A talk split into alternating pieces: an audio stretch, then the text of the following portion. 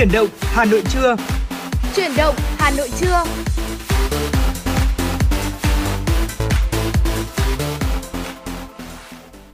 Xin được kính chào quý vị, chúng ta lại cùng gặp nhau trong chương trình chuyển động Hà Nội trưa của Đài Phát thanh Truyền hình Hà Nội và rất vui khi Lê Thông và Quang Minh được tiếp tục đồng hành cùng quý vị thính giả trong chương trình trưa này. Quý vị và các bạn có thể cung cấp cho chương trình qua số điện thoại có hotline là 024 3773 6688 hoặc là fanpage chuyển động Hà Nội FM96 ngay từ lúc này. Bên cạnh đó thì đừng quên gửi những món quà âm nhạc kèm theo lời nhắn gửi yêu thương cho bạn bè và người thân quý vị nhé. Vâng, ờ, thưa quý vị và các bạn thân mến, ngày hôm nay chúng ta thấy là thời tiết Hà Nội à, đã đẹp hơn rồi, dạ vâng. chiều lòng người hơn. Một buổi sáng ừ. thứ bảy ờ, với rất nhiều những điều đẹp đẽ cũng đã xuất hiện khi mà ờ, chúng ta thấy rằng trời bớt mưa đi, trên những quán cà phê, những hàng ăn thì mọi người đến ngồi và thưởng thức những bát phở và thưởng thức những cốc cà phê. Sáng nay thì Quang Minh đã ừ. bắt đầu uh, một buổi cuối tuần với ngày trời không mưa gió như thế nào? Dạ vâng, thực sự là sau khi mà thực hiện chương trình chuyển động Hà Nội sáng lại thì ừ. Quang Minh cũng đã tranh thủ uh, đi bộ quanh của đài phát thanh truyền hình Hà Nội để có thể ăn một bát phở. Sau đó thì ngồi cà phê ờ, anh Lê Thông ạ. Ừ. Và khi đó thì uh, mình quan sát thấy là những cái hàng quán khá là đông đúc. Tuy nhiên thì mọi người vẫn là uh, tuân thủ những cái biện pháp 5K rất là rất là đáng mừng vì cái tín hiệu đó và những cái quán cà phê thì mọi người ngồi thực sự là rất thư thái để có thể tận hưởng một cái ngày cuối tuần ừ. rất là đẹp trời như ngày hôm nay. Vâng, đúng là thời tiết chiều lòng người cho nên là chúng ta luôn cảm giác ừ, yêu đời hơn vào những ngày như thế dạ này. Vâng. Khi mà thời tiết Hà Nội à, của chúng ta trở nên dịu dàng hơn, đặc biệt là trong một ngày cuối tuần như thế này thì à, đó sẽ là một điều kiện thuận lợi để chúng ta có thể đi à, ngắm phố này, ừ. có thể tận hưởng những ly cà phê bên những người thân yêu của mình và đặc biệt là tôi nghĩ rằng đây là cảm giác mà rất rất nhiều người Hà Nội phải nói trong ngoặc kép là đã thèm từ rất là lâu rồi. Dạ vâng và ạ. hôm nay thì chúng ta mới có dịp thế nhưng mà thật là tiếc tại vì trong lúc trò chuyện với Quang Minh tôi biết là Quang Minh từ rất là lâu rồi chưa biết đến hương vị của phở gà mà trong khi sáng nay tôi ăn một bát phở gà rất là ngon. Ừ, dạ vâng Quang ạ. Minh thế nào? Tại sao bạn lại chưa ăn phở gà? Ừ, bởi vì là có một điểm đặc biệt đó là Quang Minh không ăn được da gà. Thế à. là nghĩ rằng là ăn phở gà thì chắc chắn là sẽ có da gà. Tuy nhiên thì tự nhiên bây giờ nghĩ lại thì mình có thể yêu cầu họ lọc da phải không ạ? Đúng rồi, chính xác. Thế nhưng mà đấy là cũng là một điều hơi thiếu sót. Dạ vâng. Tại vì uh, thực ra ấy ăn gà thì có một chút da nó cũng thơm hơn ừ. béo hơn. Và tôi nghĩ rằng là nếu như mà quang minh thử thì cũng sẽ rất là bị cuốn hút bởi món ăn này. Một bát phở nóng của chúng ta có thêm một chút nước dùng thanh thanh cùng với những miếng thịt gà. Quang minh không thích da gà đúng không ạ? Dạ vâng. Thì chúng ta yêu cầu uh, phần đùi mà chúng ta được à. da ra đấy có rất nhiều cách để thưởng thức những món ăn ngon của Hà Nội mà nếu như rằng là quý vị và các bạn có những chia sẻ nào hãy cùng nhấc máy gọi điện về cho chúng tôi số điện thoại của chương trình đó là 024 3773 6688 thư ký Kim Anh của chúng tôi sẽ sẵn sàng à, tiếp nhận và kết nối quý vị cùng với chương trình Dạ vâng và không biết là ngày hôm nay thì uh, cuối tuần này thì anh Lê Thông đã có kế hoạch gì chưa ạ? Ừ. Trong một cái dịp cuối tuần mà có lẽ là dịp uh, cuối tuần đầu tiên sau khi mà chúng ta những cái hàng quán được phép phục vụ trở lại ạ. Vâng, thưa quý vị, quá trời những lịch ăn. Tôi thấy là từ suốt buổi sáng ngày hôm nay tôi đã nhận được rất nhiều lịch là ngày hôm nay sẽ đi hẹn ăn buổi trưa với top bạn A. Ừ. Thế đến tối lại tôi còn có một lời mời đi ăn với top bạn B và tôi nghĩ rằng thôi coi như là những nỗ lực về việc giảm cân của mình từ nay cho đến lúc mà uh, hết đợt này thì có lẽ rằng là cũng khó đây. Thế nhưng mà đây cũng là một niềm vui đúng không ạ? Dạ vâng, chính chúng ta ạ. đã chờ đợi những ngày này quá là lâu rồi và tôi mong rằng là quý vị thính giả chúng ta cũng sẽ tận hưởng những ngày vui của mình, những ngày cuối tuần bên những người thân yêu với những món ăn mà đã lâu rồi quý vị chưa được ăn hoặc không khí quây quần mà lâu rồi chúng ta chưa được thưởng thức thì có lẽ rằng là như Quang Minh nói chúng ta vui thế nhưng mà không quên việc là ý thức để ừ. chấp hành dịch à, không xâm nhập trở lại thành phố cũng là điều mà người dân của chúng ta nên nhắc nhở nhau và đó cũng là hình ảnh mà sáng nay tôi thấy ạ uh, quán hàng mà chúng tôi đến ăn thì thấy rằng là mọi người người cũng rất là ý thức chọn uh, ngồi cách xa nhau để dạ không vâng. tiếp xúc gần và bên cạnh đó thì uh, ở trước quán ăn thì có một mã QR để ừ, mọi đúng người rồi, có thể quét. Đây cũng là điều mà tôi nghĩ rằng là mọi người đang làm rất là tốt ở thời điểm hiện tại. Dạ vâng và quan minh để ý rằng là kể cả những cái hàng quán mà bình dân đấy ạ, ừ. hàng quán vỉa hè thì họ cũng có chuẩn bị cho mình những cái mã QR để có thể dán ở trước cửa cửa hàng ừ. và mọi người thì ờ, cũng rất là chấp hành cái việc là quét mã QR như thế này để chúng ta dễ dàng trong cái việc là uh, kiểm soát cũng như là uh, đề phòng những cái khả năng có thể xảy ra. Vâng, nguyên tắc 5K luôn luôn nhớ quý vị nhé. Đó là những uh, thông điệp đầu tiên mà Lê Thông và Quang Minh muốn nhắn gửi đến quý vị trong chương trình truyền động Hà Nội trưa nay. Bây giờ chúng ta sẽ dành thời gian đến với âm nhạc một ca khúc mà đã rất lâu rồi có lẽ rằng là nhiều quý vị thính giả chưa nghe và Lê Thông ngày hôm qua khi bất giác nghe lại thì rất muốn quý vị sẽ cùng lắng nghe với mình và mời cả Quang Minh nữa chúng ta dạ sẽ vâng. cùng lắng nghe tiếng hát của Trung Quân Idol với ca khúc Chót yêu.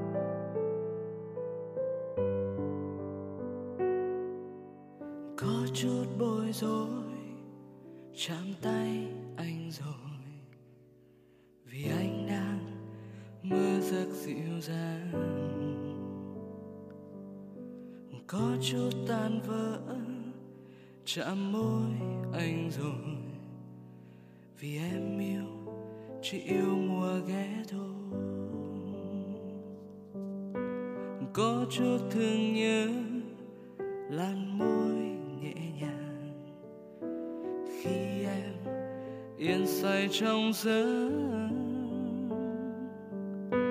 có chút yêu dấu chi làm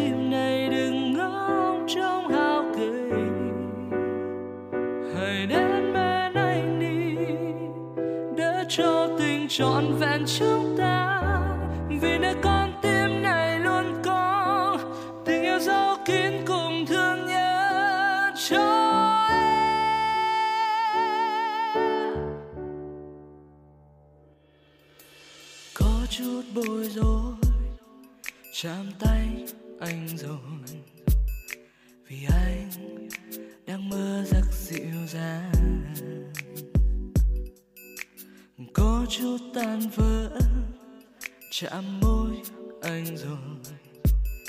Vì em yêu, chỉ yêu mùa ghé thôi.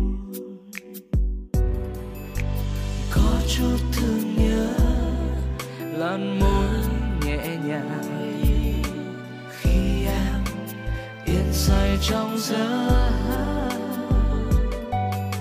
thì có chút yêu dấu chỉ là mơ.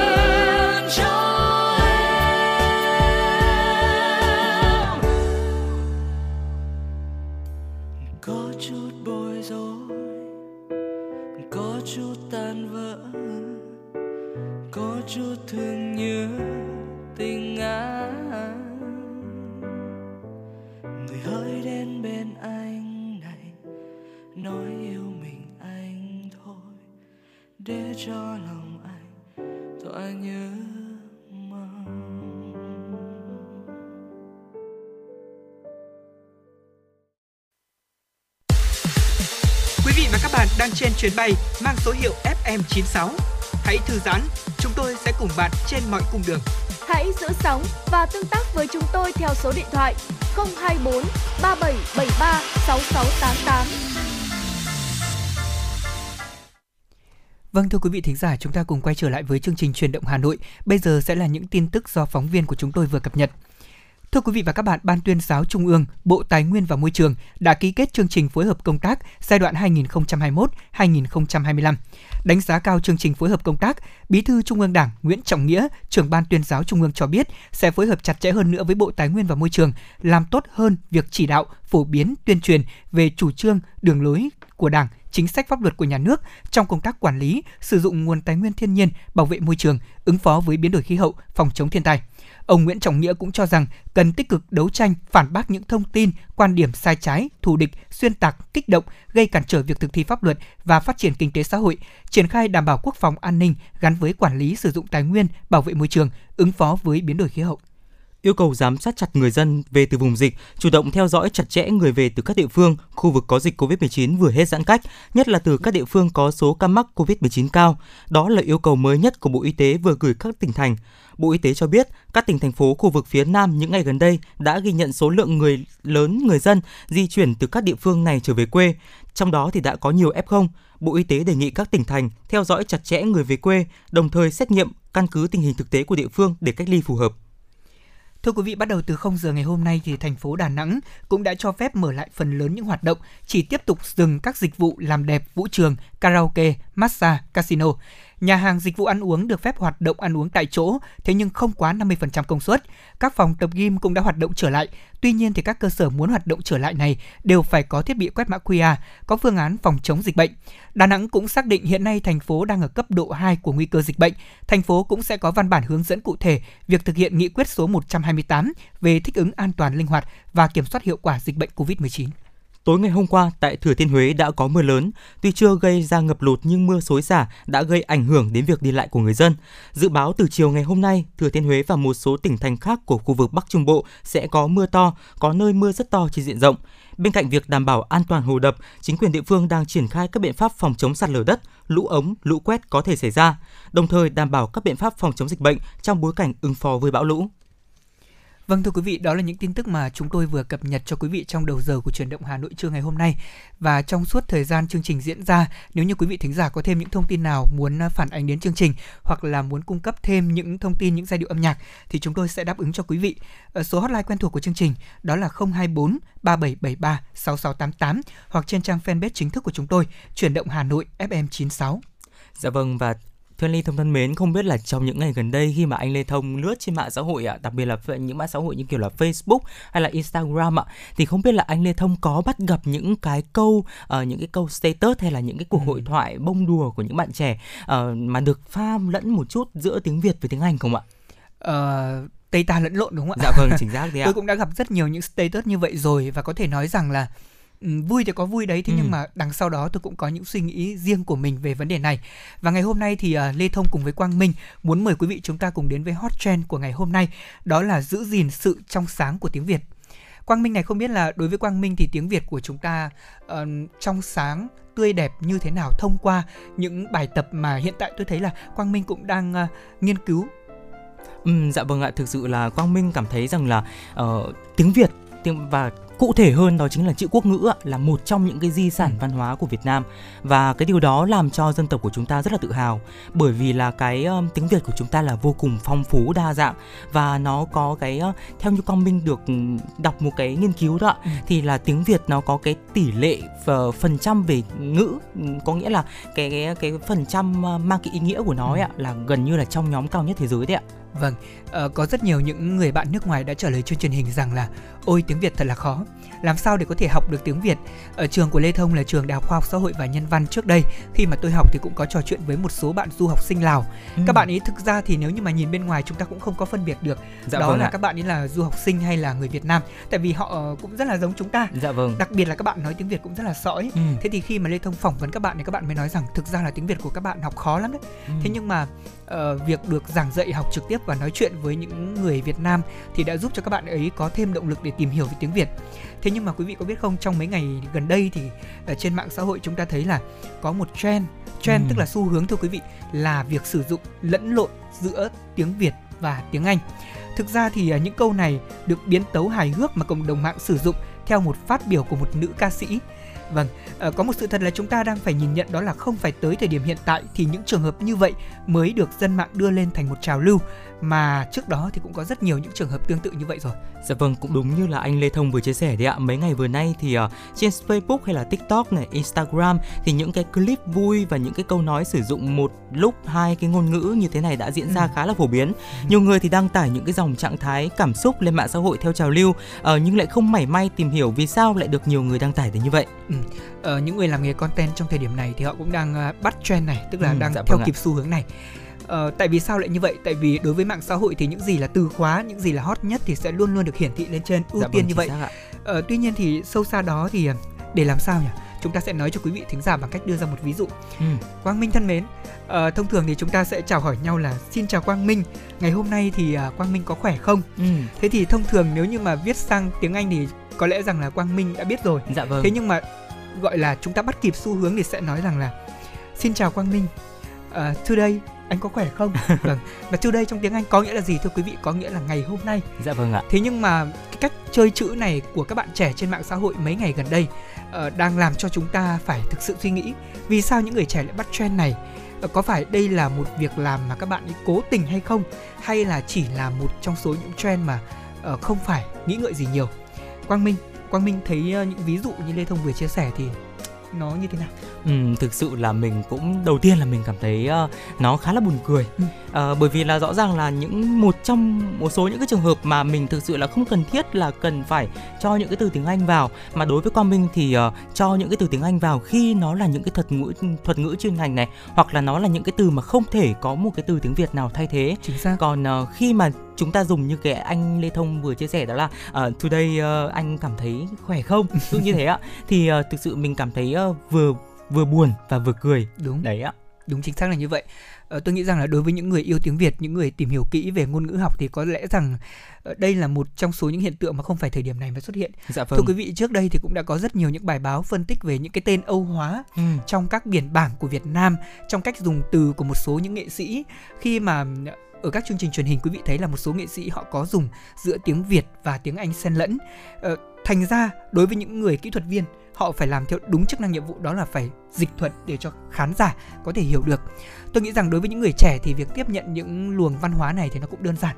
Thế nhưng ở sâu xa đằng sau đó với một người yêu tiếng việt thì đó lại là một sự đáng phải suy ngẫm ở trên thực tế thì dù là một trào lưu thế nhưng mà cũng đã đến lúc chúng ta cần phải nghiền ngẫm kỹ lưỡng về việc là sử dụng ngôn ngữ như thế nào hợp lý, không bị tây hóa đến mức không cần thiết và buồn cười đến như vậy. Dạ vâng ạ, thực sự là để mà nói rằng là chúng ta sử dụng như thế nào thì đúng đắn ừ. thì nó cũng là một cái câu hỏi khá là lớn mà mỗi người cần phải tự tìm ra câu hỏi câu trả lời cho mình. Tuy nhiên thì nói đến đây thì Quang Minh lại nhớ đến uh, một nhà văn mà Quang Minh rất là yêu thích là nhà văn Trần Thu Trang, uh, một nhà văn nổi tiếng của Việt Nam và Quang Minh thì đã theo dõi cô từ rất là lâu rồi từ những năm tháng học cấp 2 thì uh, cô là một người mà uh, rất là hoạt động sôi nổi trong cái việc là giữ gìn sự trong sáng của tiếng Việt đấy ạ. Dạ vâng. Thì uh, Quang Minh thì có trích lại ở đây đó chính là 10 quy tắc giữ gìn sự trong sáng của tiếng Việt mà ừ. nhà văn Trần Tú Trang đã chia sẻ và cô thì đã ghim cái bài viết này trên trang đầu tiên của cái trang website của cô. À, và cô nói rằng là đây chỉ là những quy tắc rất cơ bản. Mong các bạn cố gắng làm theo và phổ biến cho càng nhiều người càng tốt. Ừ. thay mặt tiếng Việt mình xin chân thành cảm ơn. 10 quy tắc mà cô đưa ra đầu tiên đó chính là chữ đầu câu phải viết hoa. Thứ hai là tên riêng phải viết hoa. Ừ. thứ ba là hai chữ tiếp nối nhau chỉ cách nhau một khoảng trống. Thứ tư là dấu chính tả như là dấu chấm, dấu phẩy, dấu hỏi, dấu chấm than hay là dấu ba chấm ừ. luôn đi liền với ký tự đằng trước và cách ký tự sau một ký tự trống. Ừ. Thứ năm là tránh làm biến dạng từ theo phong cách thiếu nghiêm túc và khó hiểu. Thứ sáu là chỉ viết tắt khi thực sự cần thiết. Thứ bảy là hạn chế thử sử dụng tiếng nước ngoài trừ khi là không có từ tiếng Việt thay thế. Thứ 8 là viết đủ ý rồi hãy chấm câu, sử dụng dấu phẩy khi có nhiều câu ý. Thứ 9 là chia đoạn và cách dòng nếu viết dài và cuối cùng là tra từ điển tiếng Việt nếu chưa chắc chắn. Và Quang Minh đã đọc cái uh, 10 cái quy tắc này từ những năm mà Quang Minh học lớp cấp 2 đấy ạ. Ừ. Và đến tận bây giờ sau hơn mười mấy năm thì Quang Minh vẫn áp dụng và cũng như là nằm lòng 10 cái quy tắc này uh, để không chỉ là um, vừa rồi thì gần như là những cái quy tắc ở trong cái việc là chúng ta trong cái văn bản viết ạ. Tuy nhiên thì uh, uh, trong văn bản mà nói thì chúng ta cũng áp dụng những cái điều đó ạ. Vâng. Uh, 10 quy tắc mà Quang Minh vừa chia sẻ đến từ uh, ở nhà văn mà Quang Minh rất là yêu mến thì quý vị thấy là nó cũng rất là gần gũi Dạ thực vâng. ra đối với những người mà đã thuần thục về quy tắc viết và đặc biệt là những người mà yêu chính tả Ừ. yêu tiếng việt thì hầu như ai cũng có thể làm được tuy nhiên thì tiếng việt của chúng ta quá phong phú tôi còn nhớ là trong chương trình vua tiếng việt thì à, tiến sĩ khoa học đoàn hương cô Dạ đã có vâng. chia sẻ rằng là thực ra đến những người giám khảo như chúng tôi ngồi trong chương trình này có lúc còn sai Dạ vâng, chứ đừng nói là ờ, những người chơi. Chính vì thế mà tiếng việt ừ, để mà tìm ra được một vị vua của tiếng việt thì rất khó. Ừ. thế nhưng để có thể làm chủ được tiếng việt thì tự thân chúng ta cũng có thể làm chủ được. Bằng việc chúng ta sẽ tìm hiểu những quy tắc như là quang minh nói hay là đơn thuần hơn là chúng ta hãy ờ, tôn trọng tiếng việt bằng việc là chúng ta sử dụng đúng lúc đúng hoàn cảnh Dạ để có vâng. thể đảm bảo là tiếng việt của chúng ta giữ được sự trong sáng của nó. Và nói đến đây thì thưa quý vị những ngày vừa qua thì ca sĩ Hương Tràm cũng đã có một clip trả lời phỏng vấn trên truyền hình Ờ, được chia sẻ lại thôi trên mạng xã hội TikTok thì cô có chia sẻ và khiến cho những người hâm mộ những người theo dõi cô rất là yêu thích mặc dù cô đã ở Mỹ từ rất lâu thế nhưng khi trả lời phỏng vấn thì Hương Tràm vẫn nói tiếng Việt rõ ràng và không chêm thêm những ngôn ngữ khác cô nói thế này Tràm muốn mọi người tự hào thêm về tiếng Việt. Tiếng Việt của chúng ta là ngôn ngữ có dấu, khi thay đổi dấu thì lại mang nhiều nghĩa khác nhau. Tràm thấy yêu điều này, đó là ngôn ngữ mà đặc biệt ở một số nước không có, tiếng Anh cũng không có. Đây cũng là điều mà Tràm cảm thấy tự hào nhất khi trở thành một nghệ sĩ, là một người phụ nữ Việt Nam trên đất nước này. Dạ vâng ạ, có lẽ là những chia sẻ của Hương Tràm thì cũng làm cho chúng ta yêu tiếng Việt hơn Ừ. và làm cho chúng ta cũng có ý thức trong cái việc là sử dụng tiếng Việt trong cái ngôn ngữ viết hay là trong cái việc giao tiếp của chúng ta hàng ngày phải không ạ? Vâng, và đó có lẽ là cũng là những điều mà tự bản thân mỗi chúng ta khi mà lắng nghe hoặc là tìm hiểu những trend tức là những xu hướng trên mạng xã hội Dạ vâng. thì chúng ta cũng cần phải quan tâm. Tôi biết rằng là trong đó có vô vàn những người bạn của tôi có đăng những status như vậy. Thế nhưng mà thực lòng tôi muốn nói rằng là những status như vậy không nên duy trì dài. Ừ. Ờ, có lẽ rằng là đã đến lúc chúng ta cũng cần phải nghiền ngẫm lại xem việc chúng ta đánh mất bản sắc có đi kèm với việc là chúng ta không làm cho tiếng Việt trở nên trong sáng hơn, âu hóa bằng những từ ngữ không cần thiết hay không. Có lẽ đó là câu trả lời dành cho mỗi người. Còn bây giờ thì có lẽ rằng là ca khúc Thương ca tiếng Việt của Mỹ Tâm cũng chính là những lời nhắn mà Quang Minh Lê Thông muốn gửi đến quý vị ngay bây giờ. việt trong bài thơ, có người xưa chinh phục ngồi mỏi mòn đợi chờ chính phủ hoa đã rồi lời ca vẫn còn. Tiếng việt còn trong mỗi người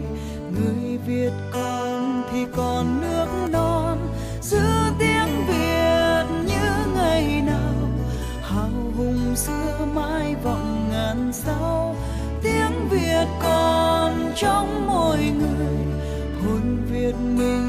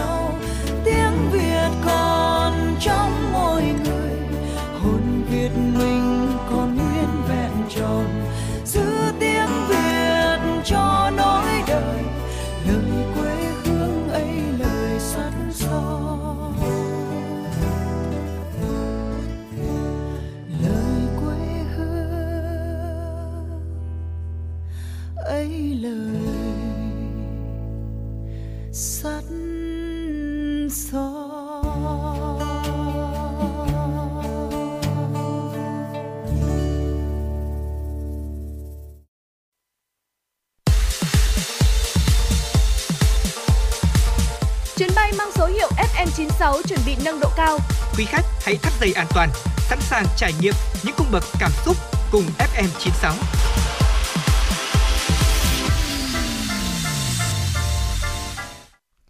Vâng thưa quý vị, chúng ta cùng tiếp tục chương trình chuyển động Hà Nội buổi trưa ngày hôm nay cùng với những thông tin quốc tế.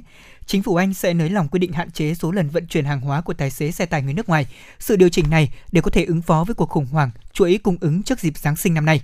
Theo quy định hiện hành, tài xế xe tải là công dân các nước thành viên của Liên minh châu Âu EU được thực hiện hai chuyến nhận và trả hàng trong vòng 7 ngày sau khi đến Anh. Tuy nhiên thì quy định mới dự kiến áp dụng trước Giáng sinh sẽ cho phép tài xế của EU vận chuyển hàng hóa không giới hạn trong thời hạn là 2 tuần. Với quy định mới này thì Anh sẽ có thêm hàng nghìn tài xế xe tải để vận chuyển hàng hóa. Philippines đã bắt đầu chiến dịch tiêm chủng vaccine COVID-19 cho thanh thiếu niên từ 12 đến 17 tuổi có đủ điều kiện kể từ ngày hôm qua.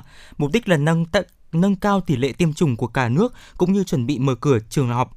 60 thanh thiếu niên đầu tiên tại Manila đã nhận được liều vaccine Pfizer, dự kiến sẽ có nhiều vaccine hơn trong những tuần tới đây. Bộ Y tế Philippines cũng cho biết nước này đang phải đối mặt với tình trạng thiếu vaccine, phân đấu tiêm đủ vaccine COVID-19 cho tất cả trẻ vị thành niên. Cuối tháng trước, thì Philippines đã phê chuẩn sử dụng vaccine của hãng Pfizer và Moderna để tiêm cho trẻ em từ 12 tuổi trở lên tại nước này. Cho đến nay, thì gần 80% dân số trưởng thành ở thủ đô Manila đã tiêm đủ hai mũi vaccine ngừa COVID-19.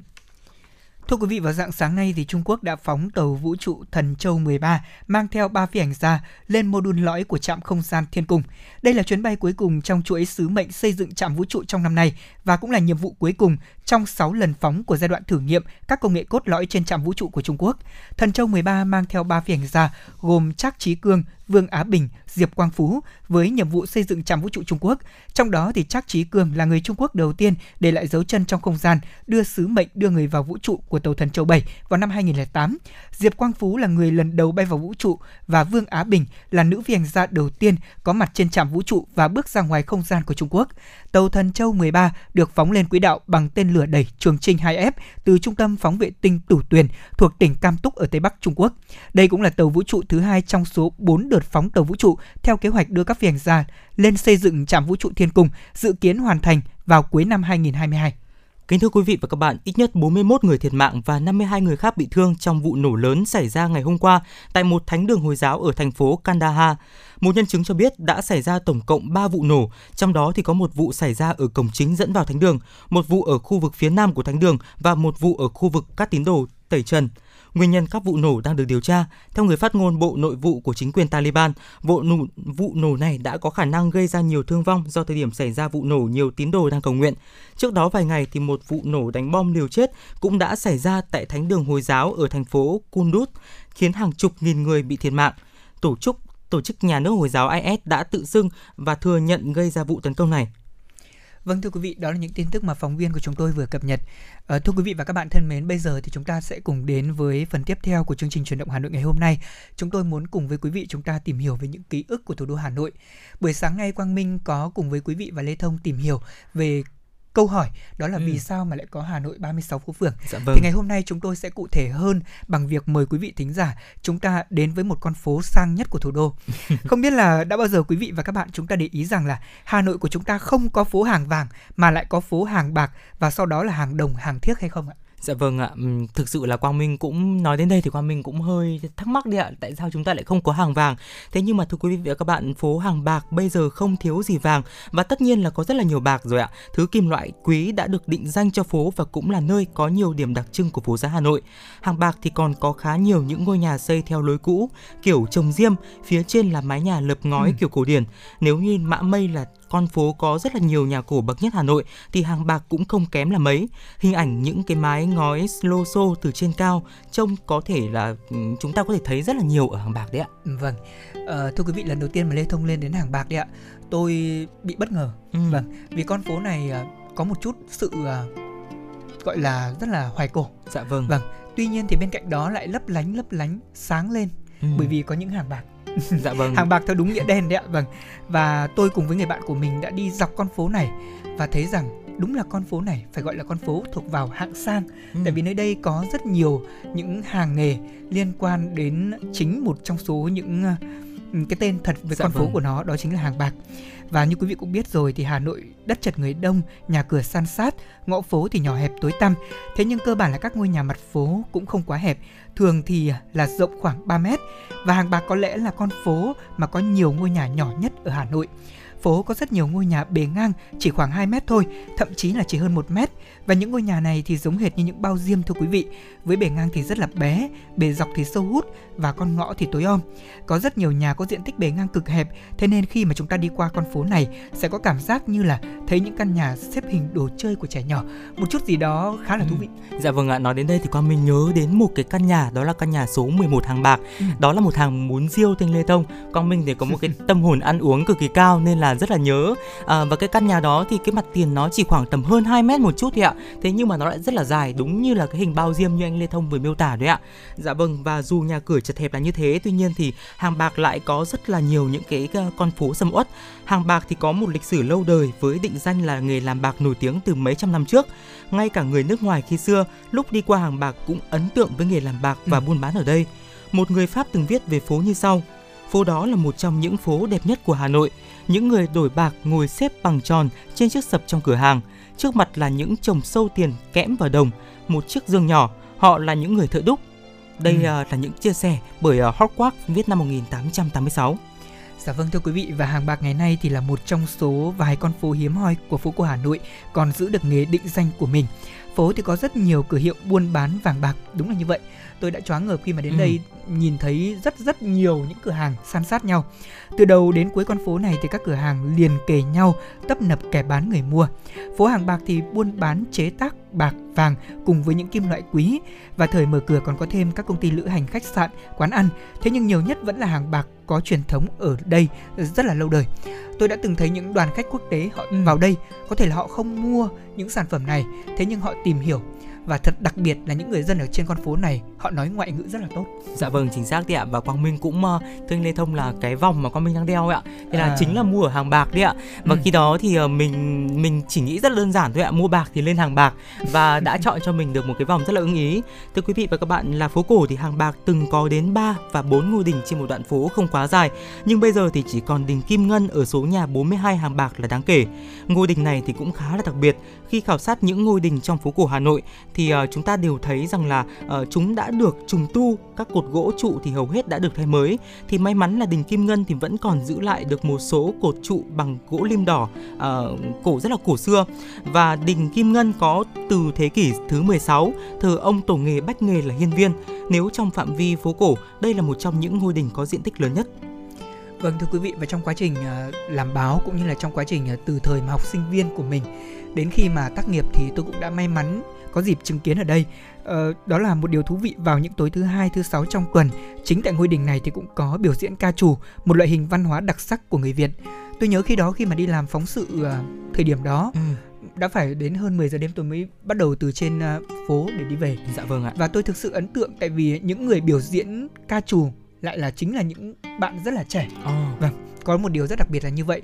Và đó cũng chính là một nét đẹp văn hóa mà có lẽ rằng đối với những du khách đã ghé thăm nơi đây khi mà lắng nghe tiếng ca trù trầm bổng lúc thanh lúc nhẹ cùng với lại tiếng đàn tiếng phách thì sẽ khiến cho người ta như lạc vào một mê cung và cảm thấy rằng mình đang sống lại những thời kỳ mà phố cổ ở Hà Nội đặc biệt là phố hàng bạc hưng thịnh nhất thời ấy.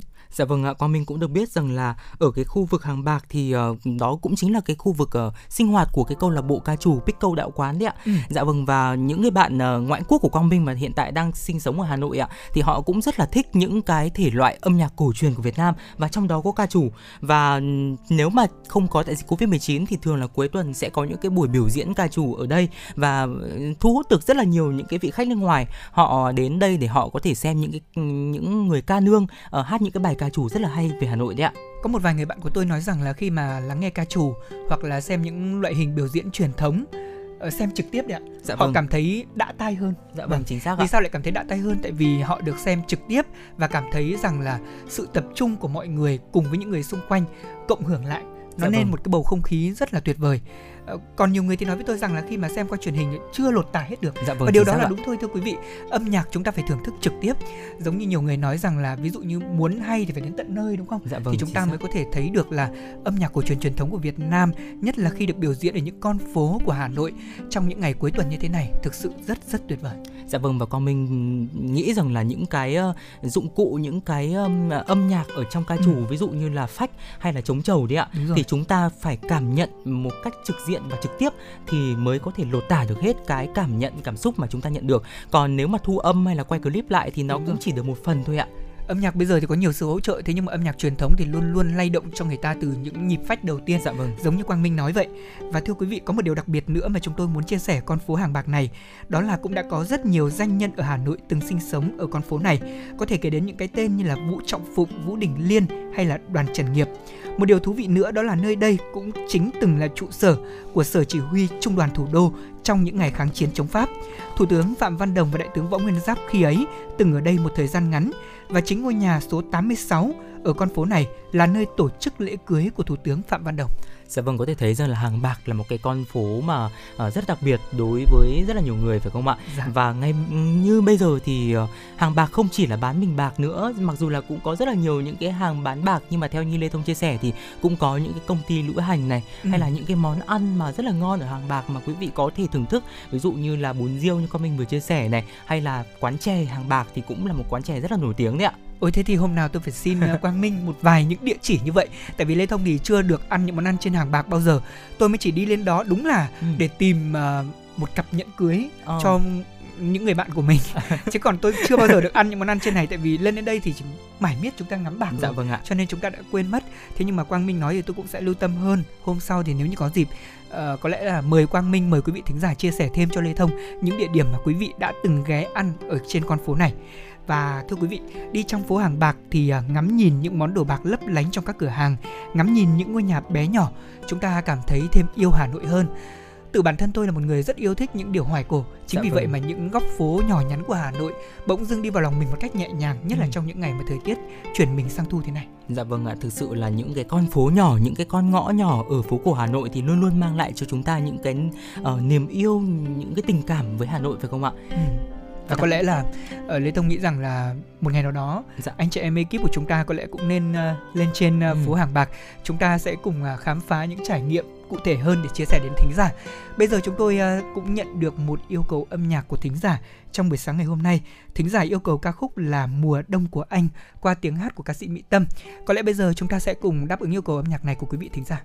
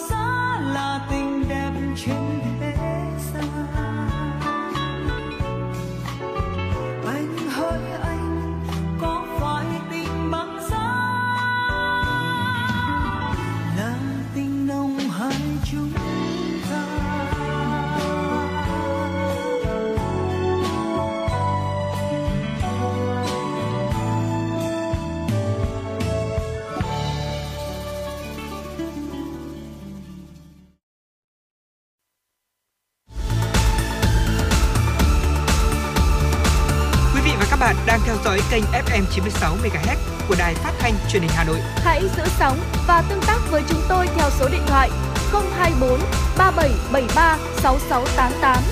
FM 96 đồng hành trên mọi nẻo đường.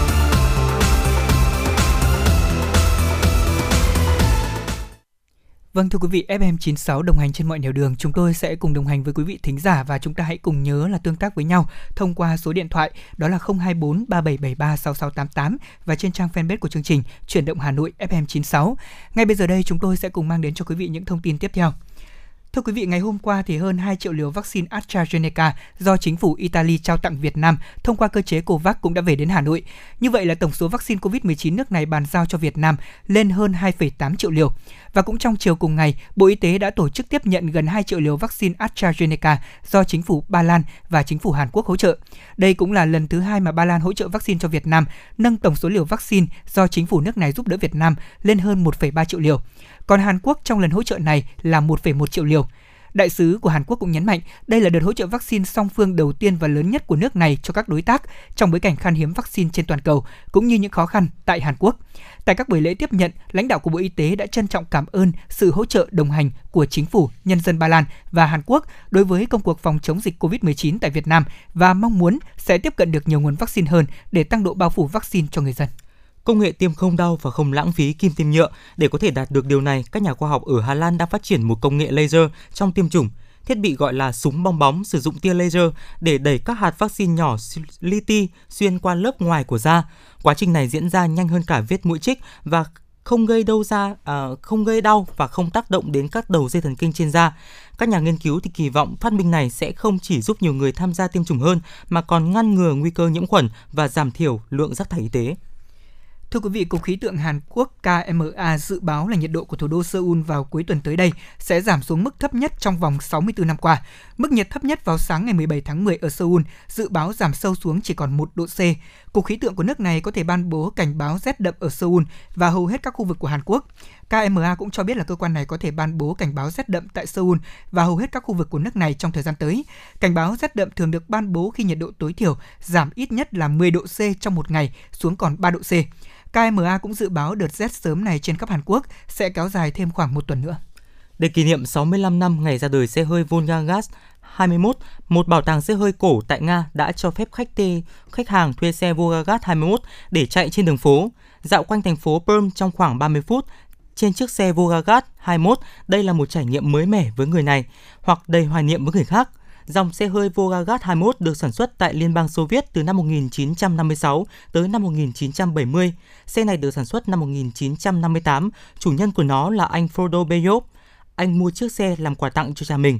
Giá của chiếc xe lúc ấy chỉ 20.000 rúp, tương đương với 6 triệu Việt Nam đồng, nhưng phải tốn thêm khoảng 1 triệu rúp, tức là hơn 300 triệu Việt Nam đồng và 3 năm để hoàn thiện việc cải tạo xe. Chiếc xe được trưng bày tại Viện Bảo tàng xe hơi cổ cùng với hàng chục chiếc xe cổ từ thời Xô Viết. 30 chiếc xe đang được trưng bày tại bảo tàng chỉ là một phần nhỏ trong bộ sưu tập xe của ông Cherepanov. Trong tương lai thì ông hy vọng sẽ phát triển nơi đây thành một bảo tàng kỹ thuật lớn với đầu máy hơi nước, các phương tiện vận tải hành khách và hàng hóa, mô tô và xe gắn máy cùng với một xưởng phụ trì xe. Vâng thưa quý vị, đó là những tin tức mà phóng viên của chúng tôi vừa cập nhật và trong suốt chương trình ngày hôm nay như đã nói thì chúng tôi sẽ cập nhật liên tục thêm những thông tin cho quý vị thính giả. Bây giờ chúng ta sẽ cùng đến với một chuyên mục tiếp theo của chương trình ngày hôm nay. Chúng ta sẽ cùng tìm hiểu những thông tin liên quan đến sức khỏe thưa quý vị. Ở ờ, Quang Minh thân mến này, đối với những người làm phát thanh viên như chúng ta thì uh, có lẽ rằng là việc bảo vệ họng của mình dạ là vâng. điều rất là quan trọng. Thế nhưng mà quý vị có biết là bên cạnh việc làm là phát thanh viên như chúng tôi thì chính bản thân quý vị và các bạn trong thời điểm thời tiết giao mùa như thế này thì việc phòng bệnh viêm họng khi trở lạnh cũng vô cùng quan trọng hay không? Ngày hôm nay chúng ta sẽ cùng tìm hiểu những kiến thức xoay quanh chủ đề phòng bệnh viêm họng khi trời trở lạnh. Dạ vâng, thưa quý tính giả thân mến, viêm họng là những viêm nhiễm tại họng phía sau khoang miệng, thường biểu hiện đặc trưng bởi dấu hiệu là đau họng. Biểu hiện đau rát họng hoặc là nuốt khó cũng là các dấu hiệu của viêm họng. Tuy nhiên thì đau họng là một trong những nguyên nhân thường gặp nhất của người bệnh uh, đến với bác sĩ. Viêm họng thì xuất hiện nhiều ở mùa lạnh. Vâng, với những người làm công việc nói nhiều như là những phát thanh viên, những ca sĩ, những diễn viên thì có lẽ rằng là viêm họng, thậm chí có những người bị viêm họng mãn tính quanh năm. Dạ vâng. Thế nhưng mà chúng ta cũng phải tìm cách để có thể tìm hiểu kỹ hơn, tháo gỡ những vướng mắc của mình trong căn bệnh này. Đối với quý vị thính giả, đặc biệt là tôi tin rằng là đối với những người mà gia đình có người già, trẻ nhỏ trong thời điểm này, chúng ta đặc biệt phải lưu ý. Thời gian ủ bệnh viêm họng trung bình là từ 2 đến 5 ngày và tùy theo sức đề kháng của cơ thể mà các biểu hiện khác nhau của chúng ta có thể diễn ra, ví dụ như là đau, khô, ngứa họng. Ngoài ra thì bệnh nhân có thể bị hắt hơi, chảy mũi, đau đầu, ho, mệt mỏi, ớn lạnh và sốt. Đối với triệu chứng của bệnh bạch cầu hạt đơn nhân thì bệnh nhân có biểu hiện là nổi hạch, sốt cao, đau cơ, kém ăn và ban đỏ. Đối với liên cầu có triệu chứng nuốt đau và nuốt khó. Niêm mạc họng đỏ có những giả mạc trắng hoặc là xám, sốt, ớn lạnh, chán ăn, nôn và thay đổi cảm giác vị giác. Vâng, ờ, và bên cạnh đó thì quý vị cũng thấy là thời gian diễn biến của căn bệnh này phụ thuộc vào tình trạng sức khỏe của người bệnh cũng đúng có những giai đoạn là tôi bị viêm họng thì uh, chỉ sau một hai ngày đã khỏi thế nhưng cũng có những thời điểm mà tôi bị phải đến 4 năm ngày ừ, thậm chí dạ là vâng một ạ. tuần mới khỏi ở thời gian có thể lây lan bệnh thì như quý vị biết là từ lúc biểu hiện bệnh cho đến khi mà chúng ta lui cơn sốt nếu do nguyên nhân là virus. Còn nếu do liên cầu thì thời gian lây sẽ trong vòng 24 giờ kể từ khi mà chúng ta dùng thuốc kháng sinh. Cảm lạnh thì thường kéo dài 10 ngày và triệu chứng thường là sốt cao trong 3 đến 5 ngày. Nếu kết hợp với virus cúm thì bệnh cũng có thể kéo dài trong suốt thời gian bị căn bệnh này. Dạ vâng, cũng cần lưu ý thêm rằng là bệnh viêm họng do liên cầu khuẩn thường có triệu chứng nặng hơn so với các nguyên nhân khác. Nguy hiểm hơn nếu bệnh nhân không được điều trị kịp thời và đúng cách có thể dẫn tới các biến chứng như là nhiễm trùng ở amidan, ở tai, máu, viêm thận và sốt thấp khớp. Sốt thấp khớp có thể dẫn tới đau khớp và viêm, phát ban thậm chí là tổn hại cho van tim. Bệnh có thể gặp ở mọi lứa tuổi nhưng tỷ lệ thường gặp nhất là trẻ em từ 5 cho đến 15 tuổi. Người bệnh sẽ có các triệu chứng như là họng đỏ, xuất hiện các mảng trắng ở amidan, sốt hoặc là đau đầu, thỉnh thoảng thì có nổi ban, có thể kèm theo sưng nề, hạch bạch huyết. Vâng, và khi bị viêm họng thì việc chăm sóc cũng như điều trị tại nhà cũng cần được quan tâm thưa quý vị. Nếu như mà bệnh nhân bị viêm họng do virus thì chúng ta cần chú ý là nên uống nhiều nước để ngăn ngừa tình trạng mất nước của mình. Xúc họng bằng nước muối tương đương một thìa cà phê muối trong 50 ml nước. Có thể dùng máy tạo ẩm, nghỉ ngơi cho tới khi thấy khỏe mạnh. Nếu đau họng có thể dùng thuốc ngậm họng để có thể giảm đau và ngứa họng. Cũng có thể dùng một số bài thuốc từ thiên nhiên như là mật ong cam thảo. Và chia sẻ thật với quý thính giả là khi mà tôi sử dụng uh, một trong số những bài thuốc từ uh, thiên nhiên ừ. đó chính là chanh sành hoặc là những dạ, bài vâng thuốc uh, ngâm với mật ong đấy ạ dạ, vâng thì ạ. hiệu quả rất là rõ rệt thưa quang minh đây cũng là một bí kíp của lê thông trong ừ. những tháng mà mùa đông này nếu như quý vị chúng ta quan tâm thì cũng có thể tìm hiểu thêm những công dụng của những thảo dược thiên nhiên này Dạ vâng ạ, ở nhà Quang Minh thì cũng có một cái bình rất là to ngâm ừ. uh, cam đào và mật ong ạ. Ờ, đúng rồi. Dạ vâng. Và mỗi khi mà đau họng hay là mình có dấu hiệu của cái việc là họng mới chỉ hơi ngứa ngứa một chút ừ. thôi thì mình cũng chỉ cần làm một hai thìa thôi ạ, pha với dạ. nước ấm hoặc là mình dùng trực tiếp thì cổ họng đã dịu đi và đỡ rất là nhiều rồi. Vì vậy nên là vấn đề ăn uống khi viêm họng thì cũng được uh, chúng ta cũng cần quan tâm rất là rất là kỹ. Khi bị đau họng thì gây ra cảm giác nóng rát và khó chịu làm cho uống hoặc là ăn khó khăn hơn, thậm chí là gây tổn thương niêm mạc viêm của vùng họng. Vậy người bệnh cần sử dụng thực phẩm mềm và rất dễ nuốt để hạn chế kích thích niêm mạc họng khi đau đang trong tình trạng uh, sưng huyết. Ừ. Thực phẩm và đồ uống ấm thì cũng có thể làm dịu cổ của bạn. Vâng, thưa quý vị và chúng tôi cũng ờ, đã tìm ra được thêm những ờ, khuyến cáo của các bác sĩ, đó là một số loại thực phẩm mà quý vị có thể ăn như là mì ống ấm nấu chín, bao gồm mì ống và format, bột yến mạch ấm, ngũ cốc nấu chín hoặc là bột gan, cháo, rau nấu chín, khoai tây nghiền Nguyễn. Kèm với đó thì chúng ta có thể sử dụng thêm sữa ấm thưa quý vị. Món trắng miệng có gelatin, sữa chua hoặc là sữa chua nguyên chất với trái cây xoay nhuyễn hoặc là các loại nước ép không có chứa nước, ừ. chẳng hạn như là nước nho hoặc là nước ép táo cũng rất là cần thiết ạ. Dạ vâng và những cái thực phẩm có thể kích thích cổ họng của bạn nhiều hơn hoặc là khó nuốt bao gồm là bánh quy hay là bánh mì giòn, gia vị cay và nước sốt, nước ngọt, cà phê hay là rượu. Thực phẩm ăn nhẹ khô chẳng hạn như là khoai tây chiên này, bánh quy hoặc là bỏng ngô, rau tươi sống, các loại trái cây có tính axit như là cam, chanh, cà chua và bưởi. À, cũng chia sẻ với anh Lê Thông rằng là anh Lê Thông cũng biết rằng là à, Quang Minh cũng có một thời gian rất là dài học ừ, ừ, ừ. thanh nhạc đấy ạ. Đúng rồi. Dạ vâng, vì vậy nên là những cái thực phẩm này cũng sẽ phải để ý rất là nhiều. Nếu không thì khi mà hát lên thì sẽ rất là ờ, bị bị bị không lên nốt được. Dạ vâng ạ, không lên nốt này rồi là giọng nó chúng tôi hay dùng cái từ là giọng bị mờ đấy ạ hay ừ. là giọng bị khàn đấy ạ. Vâng. À, có lẽ rằng là đây cũng là những thức ăn mà quý vị và các bạn chúng ta cũng nên lưu ý. Có một điều đặc biệt đó là trời càng lạnh thì nhiều người lại thích ăn đồ lạnh. Ừ, dạ vâng. À, đây là một điểm mà tôi thấy rằng là rất nhiều các bạn trẻ chúng ta hay vấp phải. Ví dụ như trời lạnh thế này nhiều người thích ăn kem, dạ thích vâng. uống nước thật là lạnh, cảm giác nó đã. vâng. Thế nhưng mà sau cái chuyện đã đó thì nhiều khi sẽ gây nên hiện tượng đó là khàn tiếng, mất tiếng và nghiêm trọng hơn là có thể ờ, dẫn đến hiện tượng là chúng ta bị tắt tiếng trong ừ. một thời gian ngắn. Thì đây cũng là những điều mà quý vị chúng ta nên lưu ý. Và để phòng bệnh thì các bác sĩ cũng khuyến cáo là mọi người cần giữ ấm cơ thể nhất là khi mà thời tiết của chúng ta thay đổi lạnh đột ngột như thế này. Nhiệt độ thấp kèm với độ ẩm cao sẽ khiến cơ thể của chúng ta rất dễ bị cảm lạnh và dẫn đến viêm họng viêm nhiễm các xoang. Việc giữ ấm cơ thể bằng cách là chúng ta mặc quần áo đủ ấm này ăn uống đồ ấm tránh gió lạnh.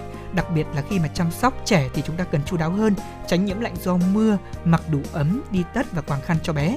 Khi có việc ra ngoài đường thì tất nhiên rồi quý vị chúng ta nên hạn chế tiếp xúc không khí lạnh bằng việc đeo khẩu trang. Và đây cũng là việc mà suốt thời gian qua chúng ta dạ, đang làm vâng, rồi. bên cạnh đó thì uh, chúng ta cũng cần giữ ấm cho tai. Đây cũng là một bộ phận rất quan trọng của cơ thể. Tránh dùng chung thức ăn đồ uống và đồ dùng ăn uống tiếp xúc với những người bị bệnh. Bên cạnh đó, nguyên tắc rửa tay thường xuyên, đặc biệt trước khi ăn và sau khi ho hoặc hắt hơi cũng là những khuyến cáo mà các bác sĩ đưa ra. Dạ vâng, vừa rồi là những cái ờ, chia sẻ của chúng tôi về ờ, cái chứng đau họng trong những ngày mà mùa đông sắp tới rồi và theo đó thì anh Lê Thông cũng đã chia sẻ một số những cái khuyến cáo từ bác sĩ để chúng ta có thể đảm bảo cho sức khỏe và đặc biệt là đảm bảo cho sức khỏe về cổ họng của chúng ta. Dạ vâng. Có một điều đặc biệt đó là như Lê Thông đã nói là trong thời điểm này nhiều người thích ăn đồ lạnh thì chúng ta cũng lưu ý là sẽ có những lúc mà chúng ta sẽ bị khàn giọng hoặc là mất tiếng. Thậm chí là ờ, như chúng tôi vẫn hay nói đó là vào thời điểm mùa hè những người là cổ động viên nhiệt thành của các đội bóng. Ừ. sau một đêm xem đội tuyển của mình thi đấu thì thường hay mất tiếng. Dạ vâng mất tiếng đấy là do chúng ta sử dụng đồ lạnh quá nhiều thưa quý vị. Dạ và vâng. thời điểm này khi mà chúng ta bị viêm họng cũng chính là nguyên nhân như vậy. Ờ, thì quý vị có thể khắc phục tình trạng mất tiếng tạm thời theo như các bác sĩ và kinh nghiệm dân gian. Đó chính là chúng ta sử dụng việc uống nước giá đỗ luộc thưa quý vị. Đây ừ. là một giải pháp tạm thời. Cá nhân tôi đã từng thử rồi. Và quý vị có biết không là nước giá đỗ luộc khi mà uống nó cũng khá giống với vị của nước uh, dâu ngô luộc đấy ạ nó Dạ hơi vâng. nhạt hơn một chút À. xíu ừ. Dạ vâng, đối với Quang Minh thì giá đỗ đấy ạ. Trong những ngày ở nhạc viện đấy ạ, học ở nhạc viện thì có một cái mẹo ờ, rất là nhỏ của những anh chị em nghệ sĩ chia sẻ với nhau là không phải nước giá đỗ luộc đâu ạ, mà là giá đỗ tươi và đầu xay, xay Ờ, lên nước gần như là xay ra Dạ vâng đúng rồi ạ, nước là cốt. nước nước ép của giá đấy ạ thì nó cũng ờ, có cái tác dụng rất là cao. Ừ, vâng đây là những kinh nghiệm từ những người học nhạc thưa quý vị và chúng tôi tin rằng là những ờ, kinh nghiệm những chia sẻ vừa rồi cũng đã giúp cho quý vị thính giả phần nào trong vấn đề bảo vệ sức khỏe đặc biệt là phòng ngừa căn bệnh viêm họng trong khi mà thời tiết chuyển lạnh như hiện nay rất là cảm ơn quý vị đã quan tâm theo dõi phần chia sẻ của Lê Thông và Quang Minh vừa rồi. Bây giờ đây thì chúng tôi muốn dành cho quý vị và các bạn à, những giây phút để chúng ta có thể thư giãn cùng âm nhạc. Một ca khúc qua tiếng hát của nữ ca sĩ Bảo Trâm, ca khúc Chỉ còn những mùa nhớ. Xin được mời quý vị và các bạn chúng ta cùng lắng nghe.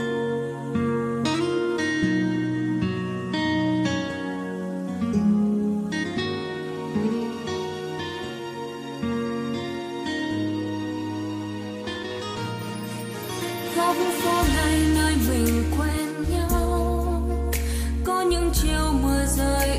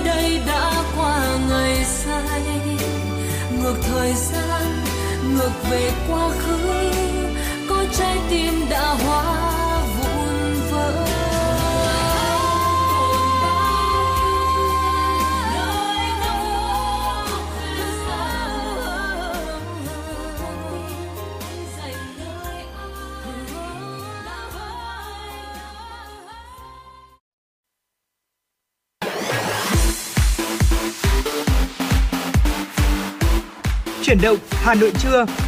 Chuyển động Hà Nội trưa.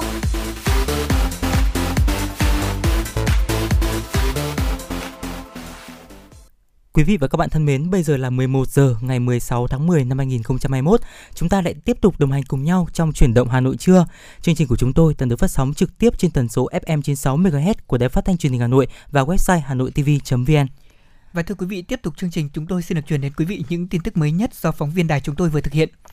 Thưa quý vị và các bạn, chiều ngày hôm qua, Ủy viên Bộ Chính trị, Chủ tịch nước Nguyễn Xuân Phúc, trưởng ban chỉ đạo cải cách tư pháp Trung ương đã làm việc với Ban cán sự Đảng, Tòa án nhân dân tối cao về công tác cải cách tư pháp của ngành tòa án, trung tâm của hệ thống tư pháp. Cùng dự có đồng chí Nguyễn Hòa Bình, Ủy viên Bộ Chính trị, Bí thư Trung ương Đảng, Bí thư Ban cán sự Đảng, Tránh án Tòa án nhân dân tối cao và lãnh đạo một số bộ ngành trung ương. Phát biểu tại buổi làm việc, Chủ tịch nước Nguyễn Xuân Phúc đánh giá những kết quả đạt được trong công tác của các tòa án và công tác cải cách tư pháp của hệ thống tòa án trong những năm vừa qua đã góp phần quan trọng cùng với các cấp các ngành thực hiện có hiệu quả chiến lược cải cách tư pháp. Nhờ đó đã góp phần đưa nền tư pháp của nước ta có những bước phát triển quan trọng trong vấn đề bảo vệ công lý, bảo vệ quyền con người, quyền công dân, lợi ích của nhà nước, quyền và lợi ích hợp pháp của cá nhân tổ chức, góp phần tạo môi trường lành mạnh, ổn định để phát triển kinh tế xã hội và hội nhập quốc tế. Đề cập đến một số vấn đề hạn chế của ngành, Chủ tịch nước chỉ rõ trình độ năng lực phẩm chất của đạo đức về một bộ phận cán bộ của tòa án còn có phần hạn chế. Khi xét xử các vụ án về tranh chấp quốc tế, nhiều trường hợp chưa có đủ sức để giải quyết những vấn đề pháp lý đặt ra trong điều kiện hội nhập quốc tế. Chủ tịch nước cũng khẳng định công tác cải cách tư pháp của tòa án nhân dân có vai trò quyết định bởi tòa án là cơ quan giữ vị trí trung tâm trong hệ thống các cơ quan tư pháp, nơi thể hiện kết quả hoạt động cuối cùng của công tác tư pháp. Chủ tịch nước đề nghị Tòa án Nhân dân phải chủ động, tích cực thực hiện chỉ đạo của Trung ương về phòng chống tham nhũng, đẩy nhanh tiến độ để đưa ra xét xử một cách kịp thời, nghiêm minh các vụ án tham nhũng, kinh tế, nghiêm trọng, phức tạp, các vụ án được dư luận xã hội đặc biệt quan tâm theo phương châm không có vùng cấm, không có ngoại lệ, không chịu sự tác động không đúng của bất kỳ cá nhân hay tổ chức nào. Đặc biệt cần chú trọng phòng chống tham nhũng ngay trong nội bộ của ngành tòa án. Chiều hôm qua tại trụ sở chính phủ, Thủ tướng Phạm Minh Chính đã tiếp đại sứ Australia Robin Moodier. Tại cuộc Tại cuộc tiếp, Thủ tướng Phạm Minh Chính đánh giá cao quan hệ hợp tác giữa hai nước đang phát triển rất tốt đẹp. Đặc biệt, kim ngạch thương mại hai chiều giữa những tháng đầu năm vẫn tăng trưởng mạnh, tăng gần 50% so với cùng kỳ năm ngoái bất chấp những khó khăn do đại dịch Covid-19 và khẳng định hai bên còn nhiều dư địa để phát triển. Thủ tướng Phạm Minh Chính đề nghị hai bên triển khai hiệu quả chương trình hành động Việt Nam Australia giai đoạn 2020-2023, đẩy mạnh hợp tác kinh tế, thương mại, đầu tư, xem xét mở cửa thị trường cho một số sản phẩm nông thủy sản xuất khẩu của Việt Nam, tạo điều kiện thuận lợi cho cộng đồng người Việt tại Australia, tặng thêm học bổng cho sinh viên Việt Nam và tiếp tục ưu tiên viện trợ phát triển chính thức cho Việt Nam. Thủ tướng Phạm Minh Chính khẳng định Việt Nam sẽ quan tâm tạo điều kiện cho công dân Australia đang sinh sống làm việc ở Việt Nam. Thủ tướng cảm ơn chính phủ Australia đã cam kết hỗ trợ tổng cộng 5,2 triệu liều vaccine cho Việt Nam và số lượng lớn các trang thiết bị y tế. Đại sứ Robin Modier khẳng định Australia sẽ tiếp tục hỗ trợ Việt Nam về vaccine, trang thiết bị y tế và nâng cao năng lực y tế.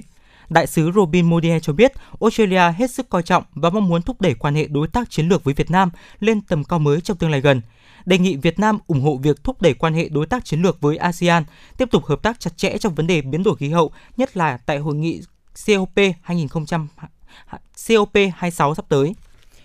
Thưa quý vị, chiều cùng ngày tại nhà Quốc hội, Chủ tịch Quốc hội Vương Đình Huệ đã tiếp ông Milovan Stankov, nhà sáng lập kiêm giám đốc công ty công nghệ NG Biotech. Tại cuộc tiếp, Chủ tịch Quốc hội khẳng định Đảng, Nhà nước Việt Nam luôn coi trọng công tác chăm sóc sức khỏe của người dân, chăm sóc sức khỏe cộng đồng là ưu tiên hàng đầu, đồng thời hoan nghênh sự hợp tác của NG Biotech với các doanh nghiệp Việt Nam để hợp tác chuyển giao công nghệ sản xuất kit xét nghiệm virus SARS-CoV-2. NG Biotech tiếp tục hợp tác cùng với đối tác khác của Việt Nam để thành lập trung tâm nghiên cứu và phát triển giải pháp về phòng chống căn bệnh truyền nhiễm nói chung, không chỉ với COVID-19. Chủ tịch Quốc hội Vương Đình Huệ chúc mừng nhà máy liên doanh giữa NG Biotech và tập đoàn Vingroup đã sẵn sàng sản xuất, cung cấp các sản phẩm kit xét nghiệm virus SARS-CoV-2. Cũng nhân dịp này, Chủ tịch Quốc hội cảm ơn NG Biotech đã tặng Việt Nam một triệu bộ kit xét nghiệm nhanh kháng nguyên SARS-CoV-2. Nhân dịp Chủ tịch Quốc hội dẫn đầu đoàn đại biểu cấp cao Quốc hội Việt Nam công tác tại châu Âu vào tháng 9 vừa qua. Ông Milovan Stankov, giám đốc công ty công nghệ NG Biotech, cảm ơn Chủ tịch Quốc hội Vương Đình Huệ đã dành thời gian cho cuộc tiếp chia sẻ về những tình cảm tốt đẹp về đất nước, con người Việt Nam. Ông Milovan Stankov cho biết là nhà khoa học giám đốc công ty công nghệ NG Biotech, ông mong muốn sẽ chia sẻ kiến thức khoa học công nghệ trong lĩnh vực mình nghiên cứu, phát triển phân phối sinh phẩm, thuốc chữa bệnh, thiết bị xét nghiệm nhanh chất lượng cao, trong đó có kit xét nghiệm nhanh SARS-CoV-2, góp phần để cùng Việt Nam nâng cao năng lực phòng chống dịch bệnh COVID-19 cùng với các dịch bệnh khác.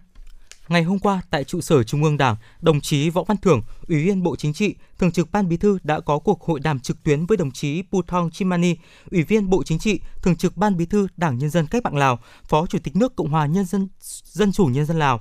Tại cuộc hội đàm, hai đồng chí nhất trí phối hợp thực hiện triển khai có hiệu quả các thỏa thuận giữa lãnh đạo cấp cao giữa hai đảng, hai nhà nước trong các lĩnh vực, chú trọng tổ chức tốt các chuyến thăm, hội đàm trực tuyến giữa lãnh đạo cao cấp hai đảng, hai nhà nước, tăng cường trao đổi thông tin, chia sẻ kinh nghiệm về công tác xây dựng Đảng, xây dựng hệ thống chính trị, phát triển kinh tế xã hội và hội nhập quốc tế. Phối hợp tổ chức tốt hội thảo lý luận giữa hai đảng và các lớp đào tạo, bồi dưỡng cán bộ cấp cao cho Đảng Nhân dân Cách mạng Lào. Hai bên cũng thống nhất đẩy mạnh tuyên truyền sâu rộng cho nhân dân, nhất là thế hệ trẻ về quan hệ đặc biệt Việt Nam Lào, phối hợp tốt chuẩn bị cho các hoạt động kỷ niệm 60 năm thiết lập quan hệ ngoại giao và 45 năm ngày ký hiệp ước hữu nghị hợp tác Việt Nam Lào, Lào Việt Nam vào năm 2022. Thưa quý vị, ngày hôm qua, Ủy viên Bộ Chính trị, Phó Thủ tướng Thường trực Chính phủ Phạm Bình Minh đã dự lễ kỷ niệm 91 năm ngày thành lập Hội Liên hiệp Phụ nữ Việt Nam 20 tháng 10 năm 1930, 20 tháng 10 năm 2021, trao giải thưởng Phụ nữ Việt Nam và Phụ nữ khởi nghiệp năm 2021 do Trung ương Hội Liên hiệp Phụ nữ Việt Nam tổ chức. Tại buổi lễ, Phó Thủ tướng Thường trực Chính phủ Phạm Bình Minh nhấn mạnh, tấm gương của những người phụ nữ được vinh dự đón nhận giải thưởng Phụ nữ Việt Nam và Phụ nữ khởi nghiệp năm 2021 là minh chứng về sự phát triển không ngừng qua 91 năm của Hội Liên hiệp Phụ nữ Việt Nam, một tổ chức chính trị xã hội lớn mạnh, rộng khắp, tập hợp đông đảo các tầng lớp phụ nữ tham gia tích cực và có đóng góp quan trọng vào sự phát triển chung của cả nước. Chúc mừng những tập thể và cá nhân được trao tặng giải thưởng, đồng chí Phạm Bình Minh khẳng định khởi nghiệp đã và đang là vấn đề được nhiều quốc gia trên thế giới quan tâm coi trọng. Chính phủ đã đề ra nhiều giải pháp chiến lược để thúc đẩy đổi mới sáng tạo, đầu tư công nghệ, chuyển đổi số nhằm tạo thuận lợi cho môi trường khởi nghiệp tại Việt Nam. Chiều cùng ngày, Phó Chủ tịch nước Võ Thị Ánh Xuân dự diễn đàn Doanh nhân nữ Việt Nam năm 2021 với chủ đề Chuyển đổi số từ nhận thức đến hành động nhân dịp kỷ niệm Ngày Doanh nhân Việt Nam ngày 13 tháng 10, Ngày Phụ nữ Việt Nam ngày 20 tháng 10 và 20 năm thành lập Hội đồng Doanh nhân nữ từ năm 2010, 2001 đến 2021. Hoan nghênh ý nghĩa của diễn đàn, Phó Chủ tịch nước Võ Thị Ánh Xuân cho biết, Đảng, Nhà nước và xã hội ngày càng đánh giá cao vai trò của doanh nghiệp nói chung và doanh nghiệp do phụ nữ làm chủ nói riêng vì những đóng góp quan trọng vào tiến trình phát triển của đất nước. Phó Chủ tịch nước tin tưởng các doanh nhân nữ sẽ tiếp tục phát huy truyền thống tốt đẹp của phụ nữ Việt Nam và sức mạnh mềm của doanh nhân nữ, biến những thách thức thành cơ hội, xác định chiến lược phát triển mới cho doanh nghiệp. Dạ vâng thưa quý vị, đó là những tin tức mà phóng viên của chúng tôi vừa cập nhật. Còn ngay bây giờ chúng ta sẽ cùng dành thời gian lắng nghe nhạc. Chúng tôi mời quý vị cùng thưởng thức giai điệu ca khúc Mình yêu nhau yêu nhau bình yên thôi mang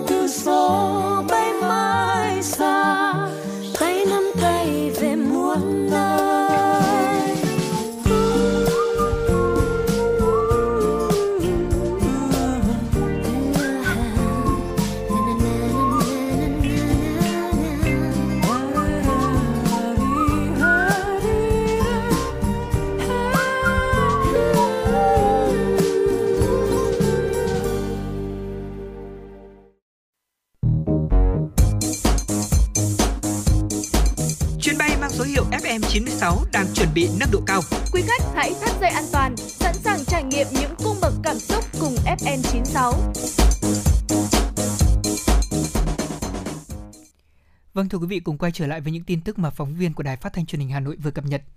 Thưa quý vị, vào chiều ngày hôm qua, Thường trực Hội đồng nhân dân, Ủy ban nhân dân, Ủy ban Mặt trận Tổ quốc Việt Nam thành phố Hà Nội tổ chức hội nghị liên tịch thống nhất nội dung kỳ họp thường kỳ cuối năm 2021 của Hội đồng nhân dân thành phố Hà Nội khóa 16, nhiệm kỳ 2021-2026.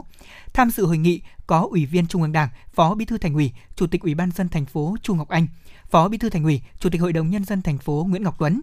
Tại hội nghị, sau khi trao đổi thảo luận, Thường trực Hội đồng nhân dân thành phố, Ủy ban nhân dân, Ủy ban Mặt trận Tổ quốc Việt Nam thành phố Hà Nội đã tiến hành ra soát 38 nội dung chuẩn bị cho kỳ họp cuối năm, đồng thời thống nhất dự kiến thời gian diễn ra kỳ họp từ ngày mùng 6 đến mùng 10 tháng 12 năm 2021 bằng hình thức họp trực tiếp, tùy theo tình hình thực tế sẽ có điều chỉnh phù hợp. Nội dung kỳ họp dự kiến sẽ xem xét 15 báo cáo thường kỳ, hai báo cáo chuyên đề và ban hành nhiều nghị quyết nhằm đáp ứng cho sự phát triển kinh tế xã hội, bảo đảm an ninh quốc phòng của thủ đô Hà Nội năm 2022 và những năm tiếp theo. Hội đồng nhân dân thành phố cũng sẽ xem xét ban hành nghị quyết về nội dung mức chi đặc thù thuộc thẩm quyền của Hội đồng nhân dân thành phố, bao gồm có 10 chương. Ngoài các nội dung nêu trên, Thường trực Hội đồng nhân dân thành phố đề nghị Ủy ban dân thành phố tiến hành ra soát, nghiên cứu, bổ sung trình tại kỳ họp cuối năm một số nghị quyết chuyên đề khác phù hợp với điều kiện thực tiễn và phát triển của thành phố. Về hoạt động chất vấn và trả lời chất vấn tại kỳ họp, dự kiến Hội đồng nhân dân thành phố tiến hành phiên chất vấn trong vòng một ngày về các nội dung mà đại biểu Hội đồng nhân dân thành phố cùng với cử tri nhân dân và dư luận xã hội quan tâm. Đồng chí Trung Ngọc Anh đồng tình với các nội dung dự kiến trình kỳ họp cuối năm được thống nhất tại hội nghị và cho rằng các nội dung được giả soát cũng chính là điều kiện thuận lợi để xây dựng báo cáo tổng kết của luật thủ đô. Chủ tịch Ủy ban dân thành phố cũng tiếp thu các ý kiến để chỉ đạo tiếp tục giả soát, yêu cầu các sở ngành với trách nhiệm của mình tiếp tục phối hợp chặt chẽ với các ban hội đồng nhân dân thành phố để hoàn thành bảo đảm tiến độ chất lượng dự thảo của nghị quyết. Ngày hôm qua, Phó Chủ tịch Liên đoàn Lao động thành phố Hà Nội Lê Đình Hùng đã đến thăm, động viên và trao hỗ trợ mái ấm công đoàn cho hai đoàn viên có hoàn cảnh khó khăn của huyện Ba Vì. Đến thăm căn nhà đang trong quá trình hoàn thành các hạng mục sửa sang lập mái của gia đình đoàn viên Nguyễn Thị Tú thuộc Công đoàn Trường Tiểu học Tản Lĩnh, đồng chí Lê Thị Thúy Vinh, Chủ tịch Công đoàn trường chia sẻ, gia đình chị Tú rất hoàn cảnh, chồng không có công việc ổn định lại thường xuyên ốm đau, hai con đang tuổi ăn học. Tương tự, trường hợp đoàn viên Nguyễn Thị Điệp, nhân viên y tế Trung tâm Nghiên cứu Bò và Đồng cỏ Ba Vì cũng có hoàn cảnh hết sức éo le. Hiện chị đang phải ở nhờ nhà bố mẹ đẻ, là mẹ đơn thân. Phát biểu tại buổi bàn giao Phó Chủ tịch Liên đoàn Lao động thành phố Hà Nội Lê Đình Hùng chúc mừng gia đình hai đoàn viên có căn nhà mới để ổn định cuộc sống, yên tâm công tác, đồng thời đề nghị lãnh đạo nơi đoàn viên Nguyễn Thị Tú và Nguyễn Thị Điệp công tác tiếp tục tạo điều kiện tốt nhất để các đoàn viên hoàn thành nhiệm vụ được giao. Thưa quý vị, những tháng còn lại của năm 2021, các doanh nghiệp sản xuất công nghiệp trên địa bàn thành phố Hà Nội hiện đang khẩn trương tập trung nhân công, đề ra nhiều giải pháp để thích ứng, nỗ lực đẩy mạnh sản xuất để hoàn thành nhiệm vụ và kế hoạch đặt ra của cả năm. Bên cạnh đó, các cấp các ngành thành phố luôn đồng hành và tháo gỡ với những khó khăn về cơ chế chính sách nhằm hỗ trợ các doanh nghiệp thực hiện mục tiêu kép vừa phòng chống dịch bệnh COVID-19 hiệu quả, vừa phát triển sản xuất và kinh doanh. Phó Giám đốc Sở Công Thương Hà Nội Đàm Tiến Thắng cho biết, đến thời điểm hiện nay, các doanh nghiệp công nghiệp trên địa bàn thành phố Hà Nội đã cơ bản phục hồi sản xuất, nhiều doanh nghiệp đạt công suất từ 80 đến 90%. Dù còn gặp nhiều khó khăn về chi phí nguyên vật liệu cũng như nhân công, thế nhưng các doanh nghiệp hiện đang nỗ lực đẩy mạnh sản xuất để tăng doanh số, tạo việc làm cho công nhân và đặc biệt là giữ chân khách hàng. Về nhiệm vụ trọng tâm tháng 10 và quý 4 của năm 2021, thành phố cũng sẽ ban hành thực hiện kế hoạch phục hồi phát triển kinh tế gắn với phòng chống kiểm soát dịch bệnh COVID-19. Trong đó, thành phố yêu cầu các sở ngành quận huyện thị xã khẩn trương hướng dẫn các tiêu chí sản xuất kinh doanh để thích ứng an toàn với dịch bệnh, xây dựng và thực hiện kế hoạch phục hồi phát triển sản xuất kinh doanh trong từng ngành, lĩnh vực, khu, cụm công nghiệp, đẩy mạnh các hoạt động thương mại dịch vụ, hoạt động logistics, kích cầu tiêu dùng, quảng bá, xúc tiến đầu tư thương mại du lịch, đẩy mạnh thương mại điện tử và bình ổn thị trường. Trong bối cảnh đại dịch COVID-19 còn diễn biến phức tạp, nhiều ngành sản xuất bị ảnh hưởng nghiêm trọng, đẩy mạnh sản xuất vụ đông sẽ tạo thêm việc làm, thu nhập cho người dân, đồng thời giúp thủ đô có thêm nguồn nông sản đáp ứng nhu cầu tiêu dùng. Do vậy, vụ đông năm 2021-2022, thành phố Hà Nội đã chỉ đạo mở rộng diện tích sản xuất, tiếp tục có nhiều chính sách hỗ trợ để mang lại hiệu quả kinh tế cao, góp phần tạo bệ đỡ kinh tế vững chắc để Hà Nội thực hiện thành công mục tiêu kép, vừa phòng chống dịch bệnh, đảm bảo sức khỏe cho nhân dân, vừa phát triển kinh tế xã hội trong tình hình mới. Theo báo cáo của Sở Nông nghiệp và Phát triển Nông thôn Hà Nội, tính đến hết tháng 9 năm 2021, các địa phương trên địa bàn thành phố đã thực hiện giả soát, điều chỉnh kế hoạch sản xuất vụ đông. Kết quả sau giả soát, toàn thành phố phấn đấu gieo trồng hơn 32.500 ha cây vụ đông, tăng hơn 2.800 ha so với kế hoạch đầu năm. Tuy vậy, với vụ đông năm nay, Hà Nội vẫn phải đối mặt với không ít khó khăn và thách thức. Do vậy, việc triển khai đồng bộ các giải pháp hỗ trợ, thúc đẩy sản xuất và tiêu thụ sản phẩm cho các hợp tác xã, người nông dân phải có ý, ý nghĩa đặc biệt quan trọng, quyết định hiệu quả của vụ sản xuất. Thưa quý vị, Sở Giao thông Vận tải Hà Nội vừa đề nghị Sở Tài chính, Sở Kế hoạch và Đầu tư có ý kiến đối với việc triển khai thực hiện mở thí điểm các tuyến buýt sử dụng năng lượng trên địa bàn thành phố Hà Nội. Theo đó, Sở Giao thông Vận tải Hà Nội dự kiến lộ trình triển khai mở đối với 9 tuyến xe buýt điện trong năm 2021-2022 với thời gian thí điểm là 12 tháng kể từ ngày ký hợp đồng vận hành. Cụ thể, trong năm 2021 dự kiến mở mới 3 tuyến, trong đó tháng 11 mở mới với một tuyến tuyến Mỹ Đình, khu đô thị Ocean Park, tuyến tháng 12 năm 2021 thì mở tuyến 2 với tuyến Long Biên Cầu Giấy, khu đô thị Smart City và tuyến xe bến xe Mỹ Đình, khu đô thị Ocean Park. Trong năm 2022, dự kiến mở mới 6 tuyến, trong đó quý 1 năm 2022 mở mới 2 tuyến là tuyến Hào Nam, khu đô thị Ocean Park và tuyến bến xe Giáp Bát, khu đô thị Ocean Park. Quý 2 năm 2022 mở mới 4 tuyến, tuyến Long Biên, Cửa Nam, khu đô thị Smart City, tuyến khu liên quan cơ sở ngành Hà Nội, khu đô thị Tham City, tuyến khu đô thị Smart City, công viên nước Hồ Tây, tuyến khu đô thị Smart City, Vincom Long Biên. Các tuyến xe buýt trên cũng sẽ áp dụng hình thức đặt hàng đối với các đơn vị cung cấp sử dụng dịch vụ và áp dụng tạm thời đơn giá dịch vụ vận tải hành khách công cộng bằng xe buýt sử dụng nhiên liệu sạch, khí CNG đã được Ủy ban dân thành phố Hà Nội ban hành để áp dụng cho loại hình xe buýt điện. Thời gian áp dụng là 12 tháng kể từ thời gian ký hợp đồng đưa tuyến buýt điện vào khai thác thí điểm chính thức. Dạ vâng, vừa rồi là những thông tin mà chúng tôi mới cập nhật được. Ngay bây giờ chúng ta hãy cùng đến với không gian âm nhạc qua ca khúc Hà Nội mùa ký ức.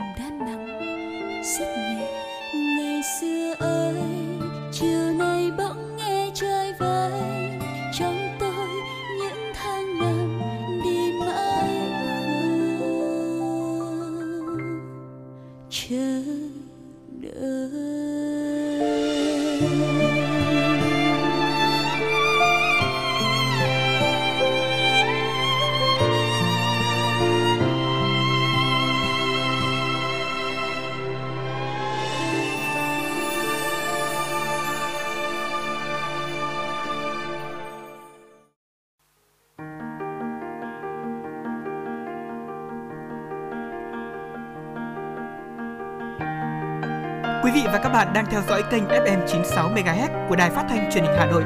Hãy giữ sóng và tương tác với chúng tôi theo số điện thoại 024 3773 6688. FM 96 đồng hành trên mọi nẻo đường.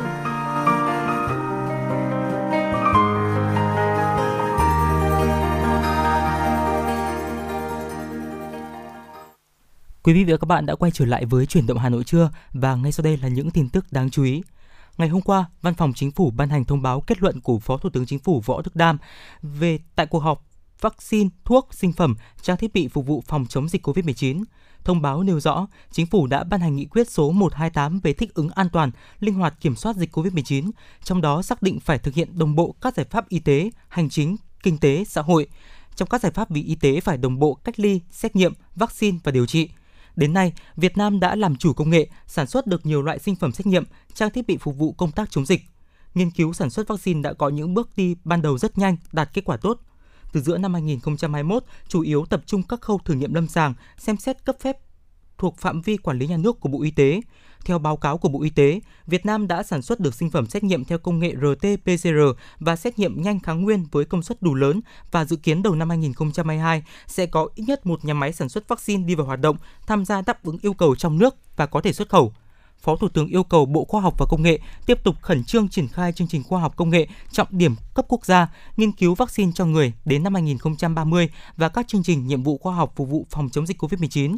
Bộ Y tế khẩn trương thực hiện các nhiệm vụ thuộc phạm vi trách nhiệm quản lý của mình để thúc đẩy hiệu quả, thiết thực các chương trình, đề tài, dự án nghiên cứu, nhận chuyển giao công nghệ, thử nghiệm cấp phép. Thưa quý vị, theo thông tin từ Ban Quản lý Quỹ Vaccine phòng chống COVID-19, thì tính đến 17 giờ ngày hôm qua, tổng số tiền huy động vào quỹ là 8.784,4 tỷ đồng, bao gồm lãi tiền gửi ngân hàng là 47,7 tỷ đồng. Đây cũng là số tiền được đóng góp từ 557.347 lượt tổ chức cá nhân trong và ngoài nước ủng hộ. Cũng đến thời điểm nêu trên, thì quỹ này cũng đã chi 7.053,5 tỷ đồng, trong đó chi mua vaccine là 7.044,7 tỷ đồng, chi hỗ trợ nghiên cứu thử nghiệm vaccine là 8,8 tỷ đồng. Như vậy là so với trước đây thì quỹ đã chi thêm 9,4 tỷ đồng. Trước đó tính đến 17 giờ ngày 14 tháng 10, quỹ đã chi 7.044,1 tỷ đồng, số dư quỹ hiện tại là 1.730,9 tỷ đồng.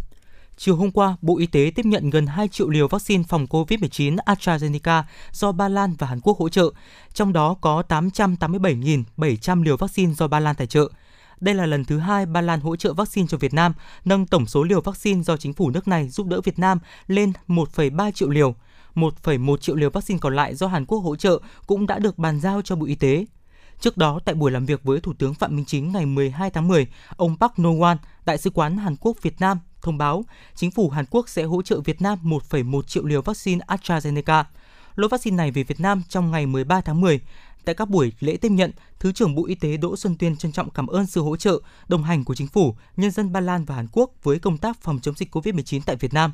Bộ Y tế mong muốn sẽ tiếp cận được nhiều nguồn vaccine phòng COVID-19 hơn nữa để tăng độ bao phủ vaccine cho người dân. Thứ trưởng Đỗ Xuân Tuyên cũng cam kết sẽ phân bổ lượng vaccine vừa tiếp nhận tới các đơn vị và địa phương căn cứ theo tình hình thực tế để đáp ứng yêu cầu phòng chống dịch khẩn cấp, đảm bảo phù hợp, hiệu quả. Thưa quý vị, vào chiều tối ngày hôm qua thì Bộ Giao thông Vận tải cho biết, tính đến nay đã có 27 địa phương chấp thuận phương án hoạt động trở lại các tuyến vận tải hành khách liên tỉnh theo hướng dẫn thí điểm tạm thời của Bộ Giao thông Vận tải, bao gồm Hà Nội, Hải Phòng, Nghệ An, Điện Biên, Đà Nẵng, Thành phố Hồ Chí Minh, Long An, Đắk Nông, Phú Thọ, Phú Yên, Lai Châu, Con Tum, Đồng Nai, Bắc Giang, Quảng Bình, Quảng Trị, Ninh Bình, Vĩnh Long, Thanh Hóa, Lào Cai, Thái Bình, Thái Nguyên, Hòa Bình, Tuyên Quang, Đắk Lắk, Nam Định, Bình Dương. Trong đó thì 22 tỉnh chấp thuận phương án tái khởi động tuyến vận tải hành khách liên tỉnh với 247 tuyến xe đăng ký, chạy thực tế là 128 tuyến. Số chuyến xe đăng ký là 316 chuyến một ngày, thực tế hoạt động 66 chuyến một ngày với 65 xe hoạt động một ngày. Cùng với đó thì có 11 sở giao thông vận tải đang chờ Ủy ban dân tỉnh đồng ý với phương án khôi phục lại tuyến bao gồm Cần Thơ, Hà Giang, Gia Lai, Bạc Liêu, Quảng Ninh, Bình Phước, Lâm Đồng, An Giang, Hưng Yên, Hải Dương, Hậu Giang.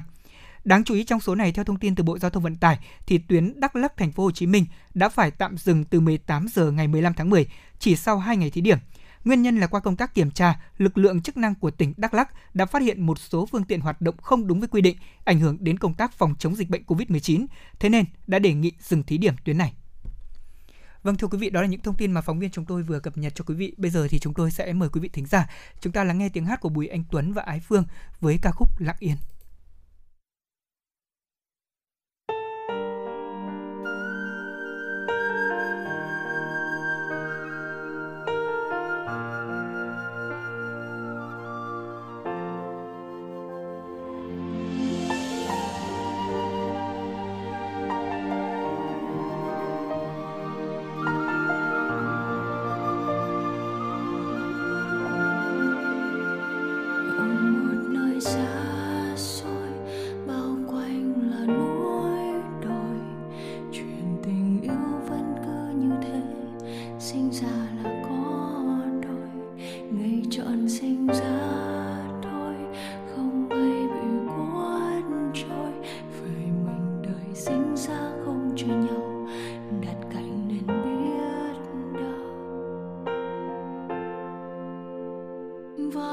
giọt nước mắt cứ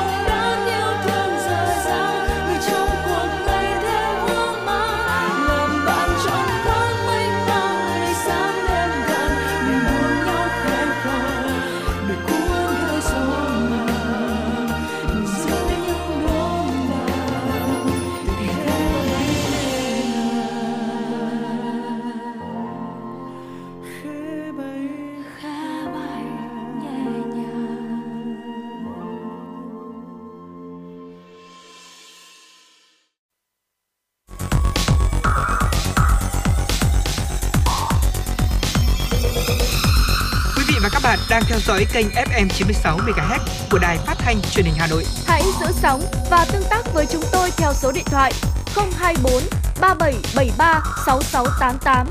FM 96 đồng hành trên mọi nẻo đường. đường.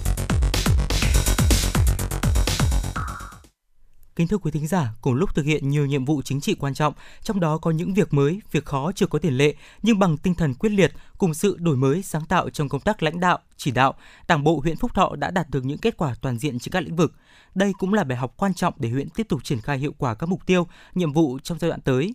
Và đây cũng là nội dung của chương trình tọa đàm của chúng tôi ngay sau đây. Xin mời quý thính giả cùng lắng nghe.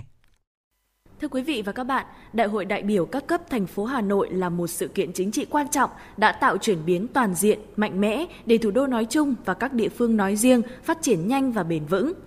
Nghị quyết đại hội đảng các cấp là những văn kiện mang tính lý luận và tổng kết thực tiễn sâu sắc vì nó được tập hợp từ nhiều nguồn ý kiến đóng góp của toàn đảng, toàn dân, được thảo luận qua các đại hội từ cơ sở tới thành phố. Và điều quan trọng lúc này là đưa nghị quyết của đảng vào cuộc sống, tổ chức triển khai thực hiện nghị quyết có hiệu quả, làm sao để khắc phục được tình trạng nghị quyết thì đúng, thì hay, nhưng chậm đi vào cuộc sống. Thậm chí có trường hợp nói không đi đôi với làm, nói nhiều làm ít, Chính vì lẽ đó, buổi tọa đàm ngày hôm nay sẽ làm rõ thực trạng trong việc tổ chức học tập, quán triệt các nghị quyết của Đảng tại huyện Phúc Thọ và giới thiệu, trao đổi mô hình, biện pháp, cách thức học tập, quán triệt, tổ chức thực hiện hiệu quả, đáp ứng được yêu cầu, nhiệm vụ chính trị của cơ quan, đơn vị và mỗi cán bộ, đảng viên. Từ đó đề xuất những giải pháp hay, cách làm sáng tạo trong tổ chức học tập, quán triệt các nghị quyết của Đảng – và để cùng chúng tôi đánh giá phân tích về chủ đề này thì xin được trân trọng giới thiệu các vị khách mời của chúng ta. Xin được trân trọng giới thiệu đồng chí Đoàn Tuấn Anh, Phó Bí thư Thường trực huyện ủy Phúc Thọ, đồng chí Tô Văn Sáng, trưởng ban tuyên giáo huyện Phúc Thọ, đồng chí Nguyễn Đăng Binh, Bí thư Đảng ủy xã Thanh Đa và đồng chí Nguyễn Thị Nga, Phó Bí thư Thường trực Đảng ủy xã Tích Giang. Trước hết thì xin được cảm ơn các vị khách mời đã nhận lời tham gia chương trình tọa đàm của chúng tôi ngày hôm nay. Dạ vâng, với câu hỏi đầu tiên thì xin dành cho đồng chí Đoàn Tuấn Anh, Phó Bí thư Thường trực huyện ủy Phúc Thọ. Ừ, thưa đồng chí, nhìn lại sau mỗi kỳ đại hội đảng các cấp cho thấy việc nghiên cứu, học tập, quán triệt, triển khai thực hiện, đưa nghị quyết vào cuộc sống luôn là công việc then chốt nhằm tạo sự thống nhất trong nhận thức và hành động của cả hệ thống chính trị, sự đồng thuận của các tầng lớp nhân dân. Vậy à, đồng chí Tuấn Anh có thể cho biết là để nghị quyết đại hội 13 của Đảng và nghị quyết đại hội các cấp đi vào cuộc sống, huyện ủy Phúc Thọ đã triển khai thực hiện như thế nào đối với các cấp ủy, tổ chức Đảng để tạo sự đồng thuận trong cán bộ, đảng viên và các tầng lớp nhân dân ạ? Phúc Thọ tôi à, luôn à, xác định việc học tập và quán triệt nghị quyết là rất là quan trọng bởi đây là cơ sở là tiền đề để triển khai việc thực hiện đưa nghị quyết vào cuộc sống thông qua đó để mọi người ờ, sẽ quan tâm hiểu và nắm được tinh thần của nghị quyết ờ, tạo cái sự đồng thuận trong cán bộ đảng viên và các tầng lớp nhân dân để thực hiện thắng lợi các cái nhiệm vụ chính trị của địa phương mà nghị quyết đại hội đảng bộ các cấp đã đề ra. Dạ vâng. Trên cơ sở xác định như vậy thì những năm qua huyện Phúc Thọ luôn quan tâm công tác triển khai học tập quán triệt nghị quyết đại hội đảng các cấp một cách bài bản nghiêm túc. Cụ thể đó là ngay từ đầu nhiệm kỳ thì huyện ủy đã chỉ đạo các cấp ủy các tổ chức đảng người đứng đầu cấp ủy các cấp trực tiếp lãnh đạo chỉ đạo chủ trì và chịu trách nhiệm về chất lượng nghiên cứu học tập quán triệt tuyên truyền nghị quyết đại hội đảng các cấp. À, chỉ đạo các tổ chức đảng các cơ sở đảng các cơ quan đơn vị phải chủ động và sớm xây dựng các cái chương trình hành động kế hoạch thực hiện nghị quyết phải sát với chức năng, nhiệm vụ ờ, và đặc điểm, tình hình của từng cơ quan, đơn vị. Ờ, trên cơ sở hướng dẫn của thành phố thì căn cứ vào tình hình thực tiễn của địa phương ờ, huyện và các cái tổ chức cơ sở đảng trực thuộc đã xây dựng kế hoạch học tập, quán triệt, triển khai nghị quyết đảm bảo sát thực và phù hợp với thực tế, thực tiễn và cái điều kiện của từng địa phương và cơ quan đơn vị. Dạ vâng, qua phần chia sẻ của ông Đoàn Tuấn Anh thì có thể thấy là bài toán đầu tiên đặt ra với các cấp ủy và mỗi cán bộ, đảng viên là phải nắm vững, hiểu đúng về nghị quyết đại hội đảng bộ các cấp để thực hiện và vận dụng đúng đắn sáng tạo. Vậy à, đồng chí Tô Văn Sáng có thể cho biết thêm là về công tác tuyên truyền sau đại hội đã được triển khai như thế nào để nghị quyết thực sự đi vào cuộc sống ạ? Xác định công tác tuyên truyền luôn phải đi trước một bước thì Phúc Thọ đã triển khai công tác tuyên truyền nghị quyết đại hội đại biểu toàn quốc lần thứ 13 của Đảng và đại hội Đảng các cấp được tiến hành thường xuyên, toàn diện, đồng bộ, thống nhất, kịp thời bằng các hình thức phong phú và phù hợp. À, chúng tôi đã xây dựng các chuyên mục đại hội Đảng các cấp trên cổng thông tin điện tử, rồi tuyên truyền trực quan qua hệ thống băng rôn, khẩu hiệu, pano, rồi à, thường xuyên đưa tin bài trong bản tin Phúc Thọ ngày nay là tài liệu à, sinh hoạt chi bộ Đảng hàng tháng tuyên truyền qua tổ chức hội nghị báo cáo viên hàng quý để phát huy vai trò tuyên truyền qua đội ngũ báo cáo viên, tuyên truyền viên, cộng tác viên dư luận xã hội. À, rồi tuyên truyền qua hệ thống truyền thanh từ huyện đến cơ sở cũng góp phần quan trọng trong tuyên truyền triển khai nghị quyết đại hội Đảng à, thông qua các bản tin và các chương trình phát sóng. Các buổi học tập quán triệt nghị quyết của Đảng từ huyện đến cơ sở thì đều được truyền thanh trực tiếp đến đông đảo nhân dân. À, đặc biệt, à, Phúc Thọ đã phát huy tốt vai trò tuyên truyền của hai trang fanpage trên mạng xã hội của huyện và 21 nhóm tuyên truyền trên mạng xã hội của các xã thị trấn. Bên cạnh việc đăng tải các nội dung tuyên truyền chính thống, công tác lãnh đạo chỉ đạo của các cấp ủy Đảng, chính quyền từ huyện đến cơ sở thì cũng đẩy mạnh cái công tác đấu tranh phản bác các quan điểm sai trái của các thế lực thù địch nhằm bảo vệ nền tảng tư tưởng của Đảng.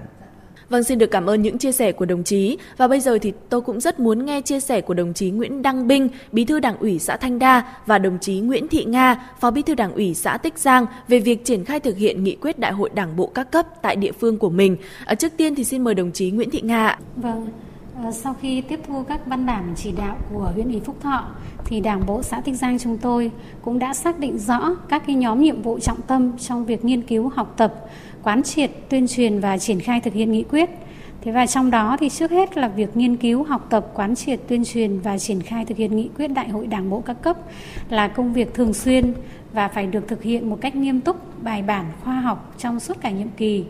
Coi đây là một nhiệm vụ trọng tâm của năm 2021 và là đợt sinh hoạt chính trị sâu rộng để mỗi cán bộ đảng viên đều nắm vững và thực hiện đúng đắn sáng tạo nghị quyết của đảng bộ các cấp tạo sự chuyển biến rõ rệt về nhận thức, thống nhất ý chí hành động trong toàn đảng, sự đồng thuận cao trong nhân dân, thế và phát huy tinh thần yêu nước, ý chí tự lực tự cường, sức mạnh đại đoàn kết toàn dân để thực hiện thắng lợi nghị quyết đại hội đảng bộ các cấp.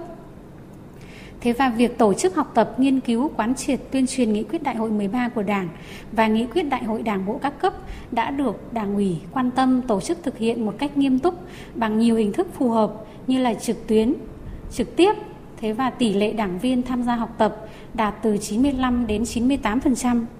Thế và công tác tuyên truyền cũng được chú trọng thực hiện thông qua các cái hội nghị sơ kết, tổng kết nhiệm vụ uh, triển khai tháng, quý. Thế và tại các cái hội nghị sinh hoạt tri bộ Thế và do ảnh hưởng của đại dịch Covid-19 diễn biến hết sức phức tạp nên Đảng ủy cũng đã tập trung chỉ đạo tuyên truyền trên đài truyền thanh trên trang fanpage diễn đàn Tích Giang với 4.000 thành viên theo dõi. Vâng. Thế và qua đó thì các cán bộ, đảng viên, công chức, viên chức cũng đã nhận thức đầy đủ về nội dung của các nghị quyết.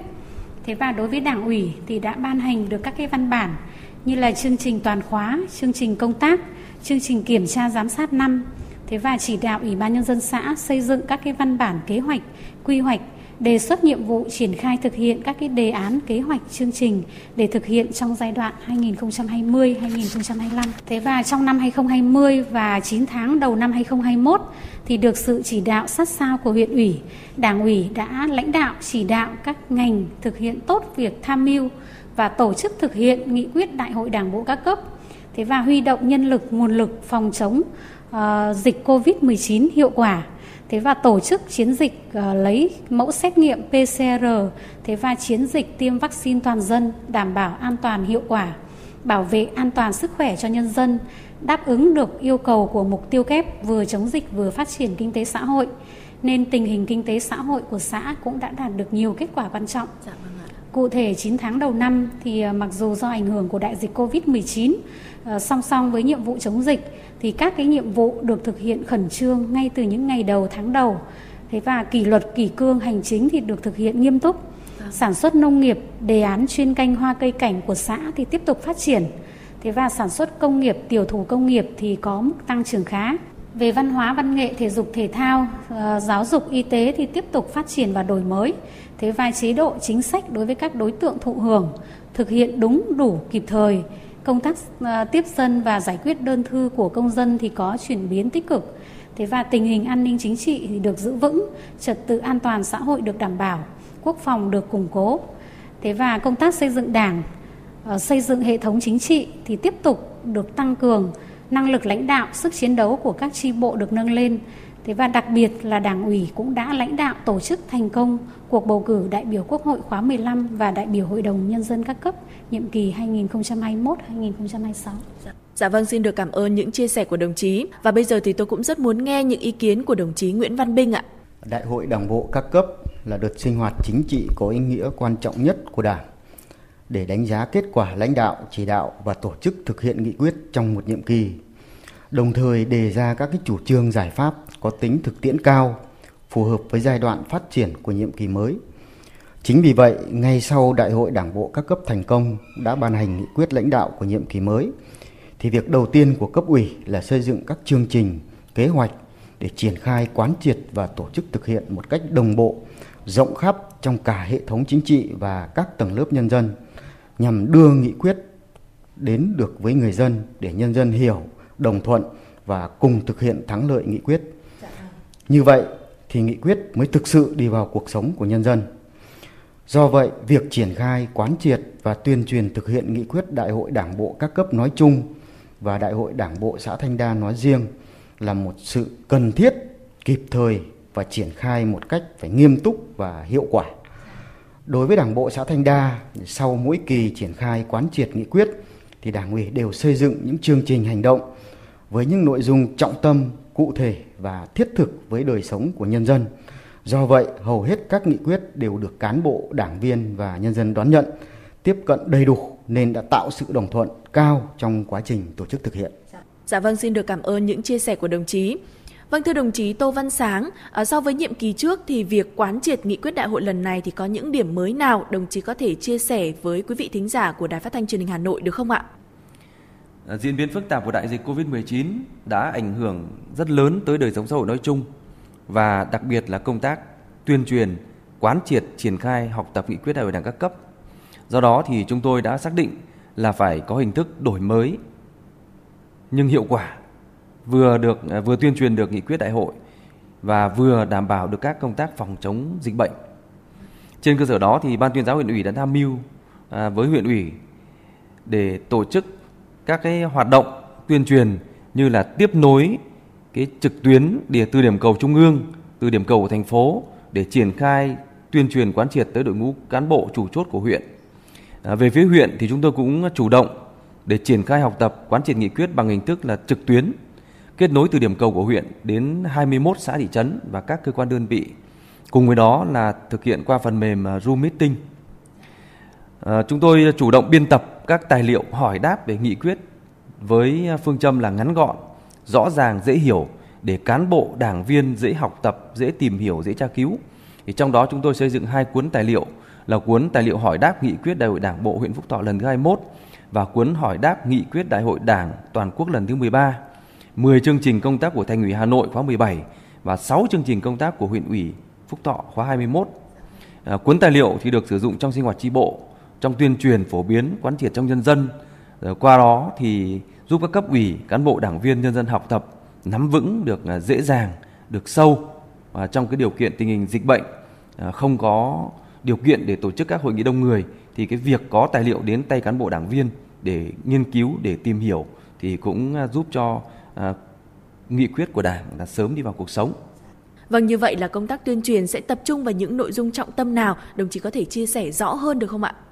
Ờ, xác định việc tuyên truyền quán triệt nghị quyết không chỉ được ờ, thực hiện trong năm đầu tiên của nhiệm kỳ mà phải được triển khai sâu rộng liên tục trong suốt cả nhiệm kỳ.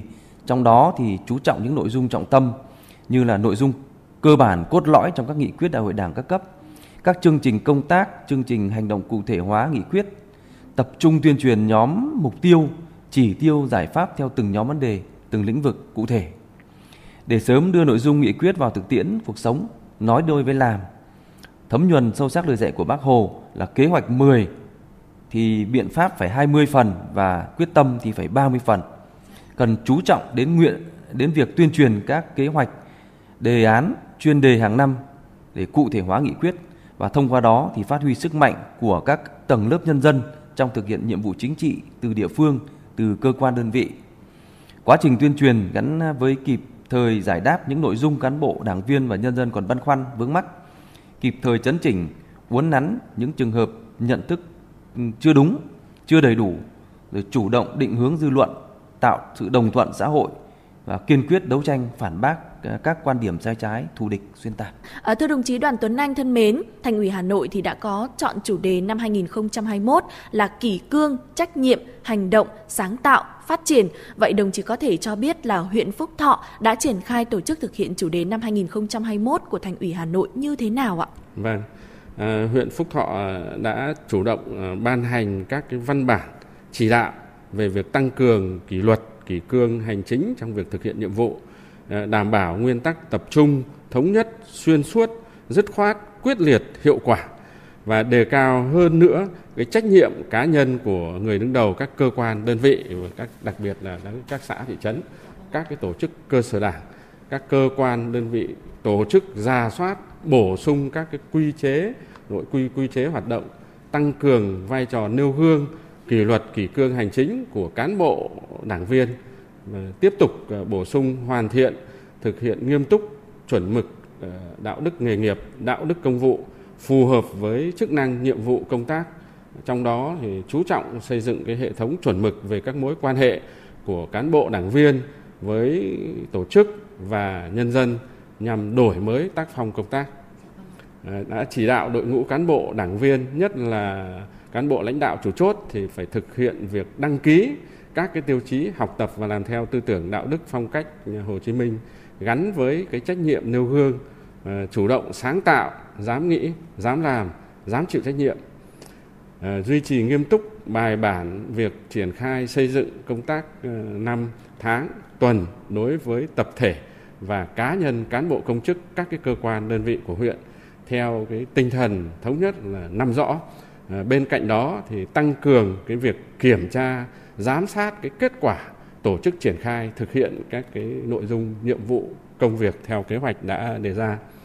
À, định kỳ hàng tháng thì các cấp ủy, tổ chức đảng, lãnh đạo cơ quan đơn vị tổ chức việc đánh giá việc thực hiện kỷ luật, kỷ cương hành chính, đạo đức, công vụ đối với đội ngũ cán bộ công chức viên chức gắn với cái việc là biểu dương à, phê bình nghiêm túc à, gắn với đánh giá trách nhiệm thực hiện kỷ luật, kỷ cương hành chính, đạo đức, công vụ với đánh giá xếp loại tổ chức đảng đảng viên, tập thể các cơ quan đơn vị, cá nhân, cán bộ công chức và viên chức hàng tháng và cả năm Vậy thì địa phương đã triển khai cụ thể phần việc này ra sao? À, xin mời những chia sẻ đến từ đồng chí Nga.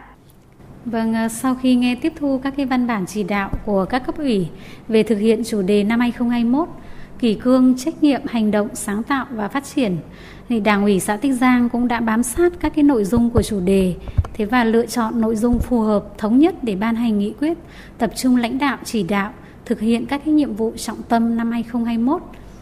Đó là thứ nhất là chỉ đạo điều hành quyết liệt có trọng tâm trọng điểm đó là tập trung chỉ đạo tổ chức thành công cuộc bầu cử đại biểu Quốc hội khóa 15, đại biểu Hội đồng Nhân dân các cấp nhiệm kỳ 2021-2026. Thế và tập trung quán triệt triển khai thực hiện 10 chương trình công tác toàn khóa của thành ủy, 6 chương trình công tác toàn khóa của huyện ủy, thế và 3 chương trình toàn khóa của đảng ủy. Dạ vâng ạ. Tập trung phục hồi phát triển kinh tế, lãnh đạo công tác chuyển đổi cơ cấu cây trồng, tạo điều kiện cho nhân dân phát triển, mở rộng diện tích theo đề án chuyên canh hoa cây cảnh 86,5 ha. Thế và thực hiện nghiêm túc hiệu quả các cái biện pháp phòng chống và giảm thiểu thiệt hại do đại dịch COVID-19. Tiếp tục thực hiện hiệu quả mục tiêu kép vừa phòng chống dịch bệnh, vừa đảm bảo an toàn sức khỏe nhân dân, phục hồi phát triển kinh tế. Thế và chủ động thực hiện các cái giải pháp phù hợp để tháo gỡ khó khăn cho người dân bị ảnh hưởng bởi đại dịch. Tăng cường huy động và sử dụng có hiệu quả các cái nguồn lực, thực hiện tốt các cái giải pháp thu ngân sách bền vững, thế và tiếp tục điều chỉnh thu ngân sách theo hướng giảm chi thường xuyên và dành nguồn chi phòng chống dịch, đầu tư phát triển, thế và đẩy mạnh xã hội hóa cho đầu tư phát triển hạ tầng kinh tế xã hội. Thế và tiếp theo thì về phát triển văn hóa xã hội thì Đảng ủy cũng chỉ đạo để đảm bảo các cái chính sách an sinh xã hội, nâng cao đời sống của người dân, Thế và tiếp tục vận động xây dựng người Hà Nội thanh lịch văn minh, thực hiện phong trào toàn dân xây dựng đời sống văn hóa. Thế và hai quy tắc ứng xử của cán bộ công nhân viên chức người lao động và quy tắc ứng xử nơi công cộng. Tăng cường quản lý, uh, xây dựng quy hoạch chung của xã tầm nhìn 2021-2030 thế và quan tâm đến công tác bảo vệ môi trường, phòng chống thiên tai, tìm kiếm cứu nạn và tiếp tục cải cách hành chính, tăng cường kiểm tra giám sát của cấp ủy và ủy ban kiểm tra, chú trọng công tác tiếp dân giải quyết khiếu nại tố cáo và đẩy mạnh công tác phòng chống tham nhũng lãng phí, siết chặt kỷ cương hành chính, nâng cao trách nhiệm của người đứng đầu cơ quan đơn vị. Thực hiện tốt luật tiếp công dân, đề cao trách nhiệm của người đứng đầu và tập trung chỉ đạo giải quyết đơn thư, không để đơn thư tồn động kéo dài gây bức xúc trong nhân dân. Về công tác quốc phòng địa phương và an ninh chính trị thì luôn đảm bảo trật tự an toàn, thế và xây dựng các cái phương án kế hoạch bảo vệ tuyệt đối an ninh an toàn cho cuộc bầu cử đại biểu Quốc hội khóa 15 và đại biểu Hội đồng nhân dân các cấp nhiệm kỳ 2021-2026. Thế và xử lý các cái vi phạm quy định trong ờ, công tác phòng chống dịch. Thưa quý vị và các bạn, qua những chia sẻ vừa rồi của các vị khách mời cho thấy, trong quá trình nghiên cứu, học tập, quán triệt nghị quyết phải đề cao tinh thần tự học, tự nghiên cứu, ý thức tự giác, gương mẫu của cán bộ, đảng viên. Ngoài ra thì cần tăng cường kiểm tra, giám sát, đánh giá chất lượng nghiên cứu, học tập, quán triệt nghị quyết đại hội, khắc phục triệt để bệnh hình thức, qua loa, đại khái. Quá trình hiện thực hóa nghị quyết vào đời sống, các cấp ủy, tổ chức đảng phải tập trung xây dựng các kế hoạch, dự án, đề án khả thi sát với điều kiện thực tế của từng cơ quan, đơn vị, địa phương, định lượng được kết quả. Mỗi chương trình đề án cần có kế hoạch thực hiện với tiến độ rõ ràng, có sự phân công lãnh đạo, chỉ đạo, đôn đốc, điều hành gắn với trách nhiệm cụ thể của tập thể và từng cá nhân liên quan. Nói như Chủ tịch Hồ Chí Minh thì kế hoạch 1, biện pháp 10, quyết tâm phải 230, muốn lãnh đạo đúng thì phải tổ chức sự thi hành đúng. Cùng với đó là xây dựng các phong trào thi đua thiết thực, hiệu quả trong các cấp, các ngành, thúc đẩy tinh thần chủ động, đổi mới, sáng tạo, sớm đưa nghị quyết vào cuộc sống, tập trung giải quyết tốt các vấn đề cấp bách, cốt yếu đối với nhân dân. Mỗi cán bộ, đảng viên cũng cần coi đợt học tập chính trị sâu rộng lần này chính là cơ hội tự nâng cao trình độ bản thân, từ đó đóng góp cho sự phát triển của mỗi cơ quan, đơn vị, địa phương. Một lần nữa xin được cảm ơn các vị khách mời đã tham gia chương trình của chúng tôi ngày hôm nay. Cảm ơn quý vị và các bạn đã đồng hành với chúng tôi trong chương trình. Hẹn gặp lại trong chương trình sau. Dạ vâng thưa quý vị và các bạn, vừa rồi chúng ta vừa lắng nghe tọa đàm đề nghị quyết ngấm sâu vào cuộc sống do phóng viên của Đài Phát thanh Truyền hình Hà Nội thực hiện. Và đến đây thì thời lượng dành cho chương trình chuyển động Hà Nội trưa nay cũng đã hết. Quý vị và các bạn hãy ghi nhớ số điện thoại của chúng tôi, đó là 024 3773 6688 để cùng tương tác chia sẻ những vấn đề mà quý thính giả quan tâm, những ca khúc mà các bạn muốn nghe trong các chương trình phát sóng trực tiếp của chúng tôi. Và chúng tôi cũng xin được hẹn quý vị vào khung giờ này ngày mai. Chịu trách nhiệm nội dung Phó Tổng biên tập Nguyễn Tiến Dũng, tổ chức sản xuất Kiều Oanh, biên tập Ngọc Ánh, MC Lê Thông Quang Minh, thư ký Kim Anh cùng kỹ thuật viên Duy Anh thực hiện. Và bây giờ trước khi nói lời chào tạm biệt đến quý vị thính giả, chúng tôi xin được à, dành tặng cho quý vị và các bạn à, một giai điệu âm nhạc ca khúc Lời chưa nói qua tiếng hát của Trần Thu Hà.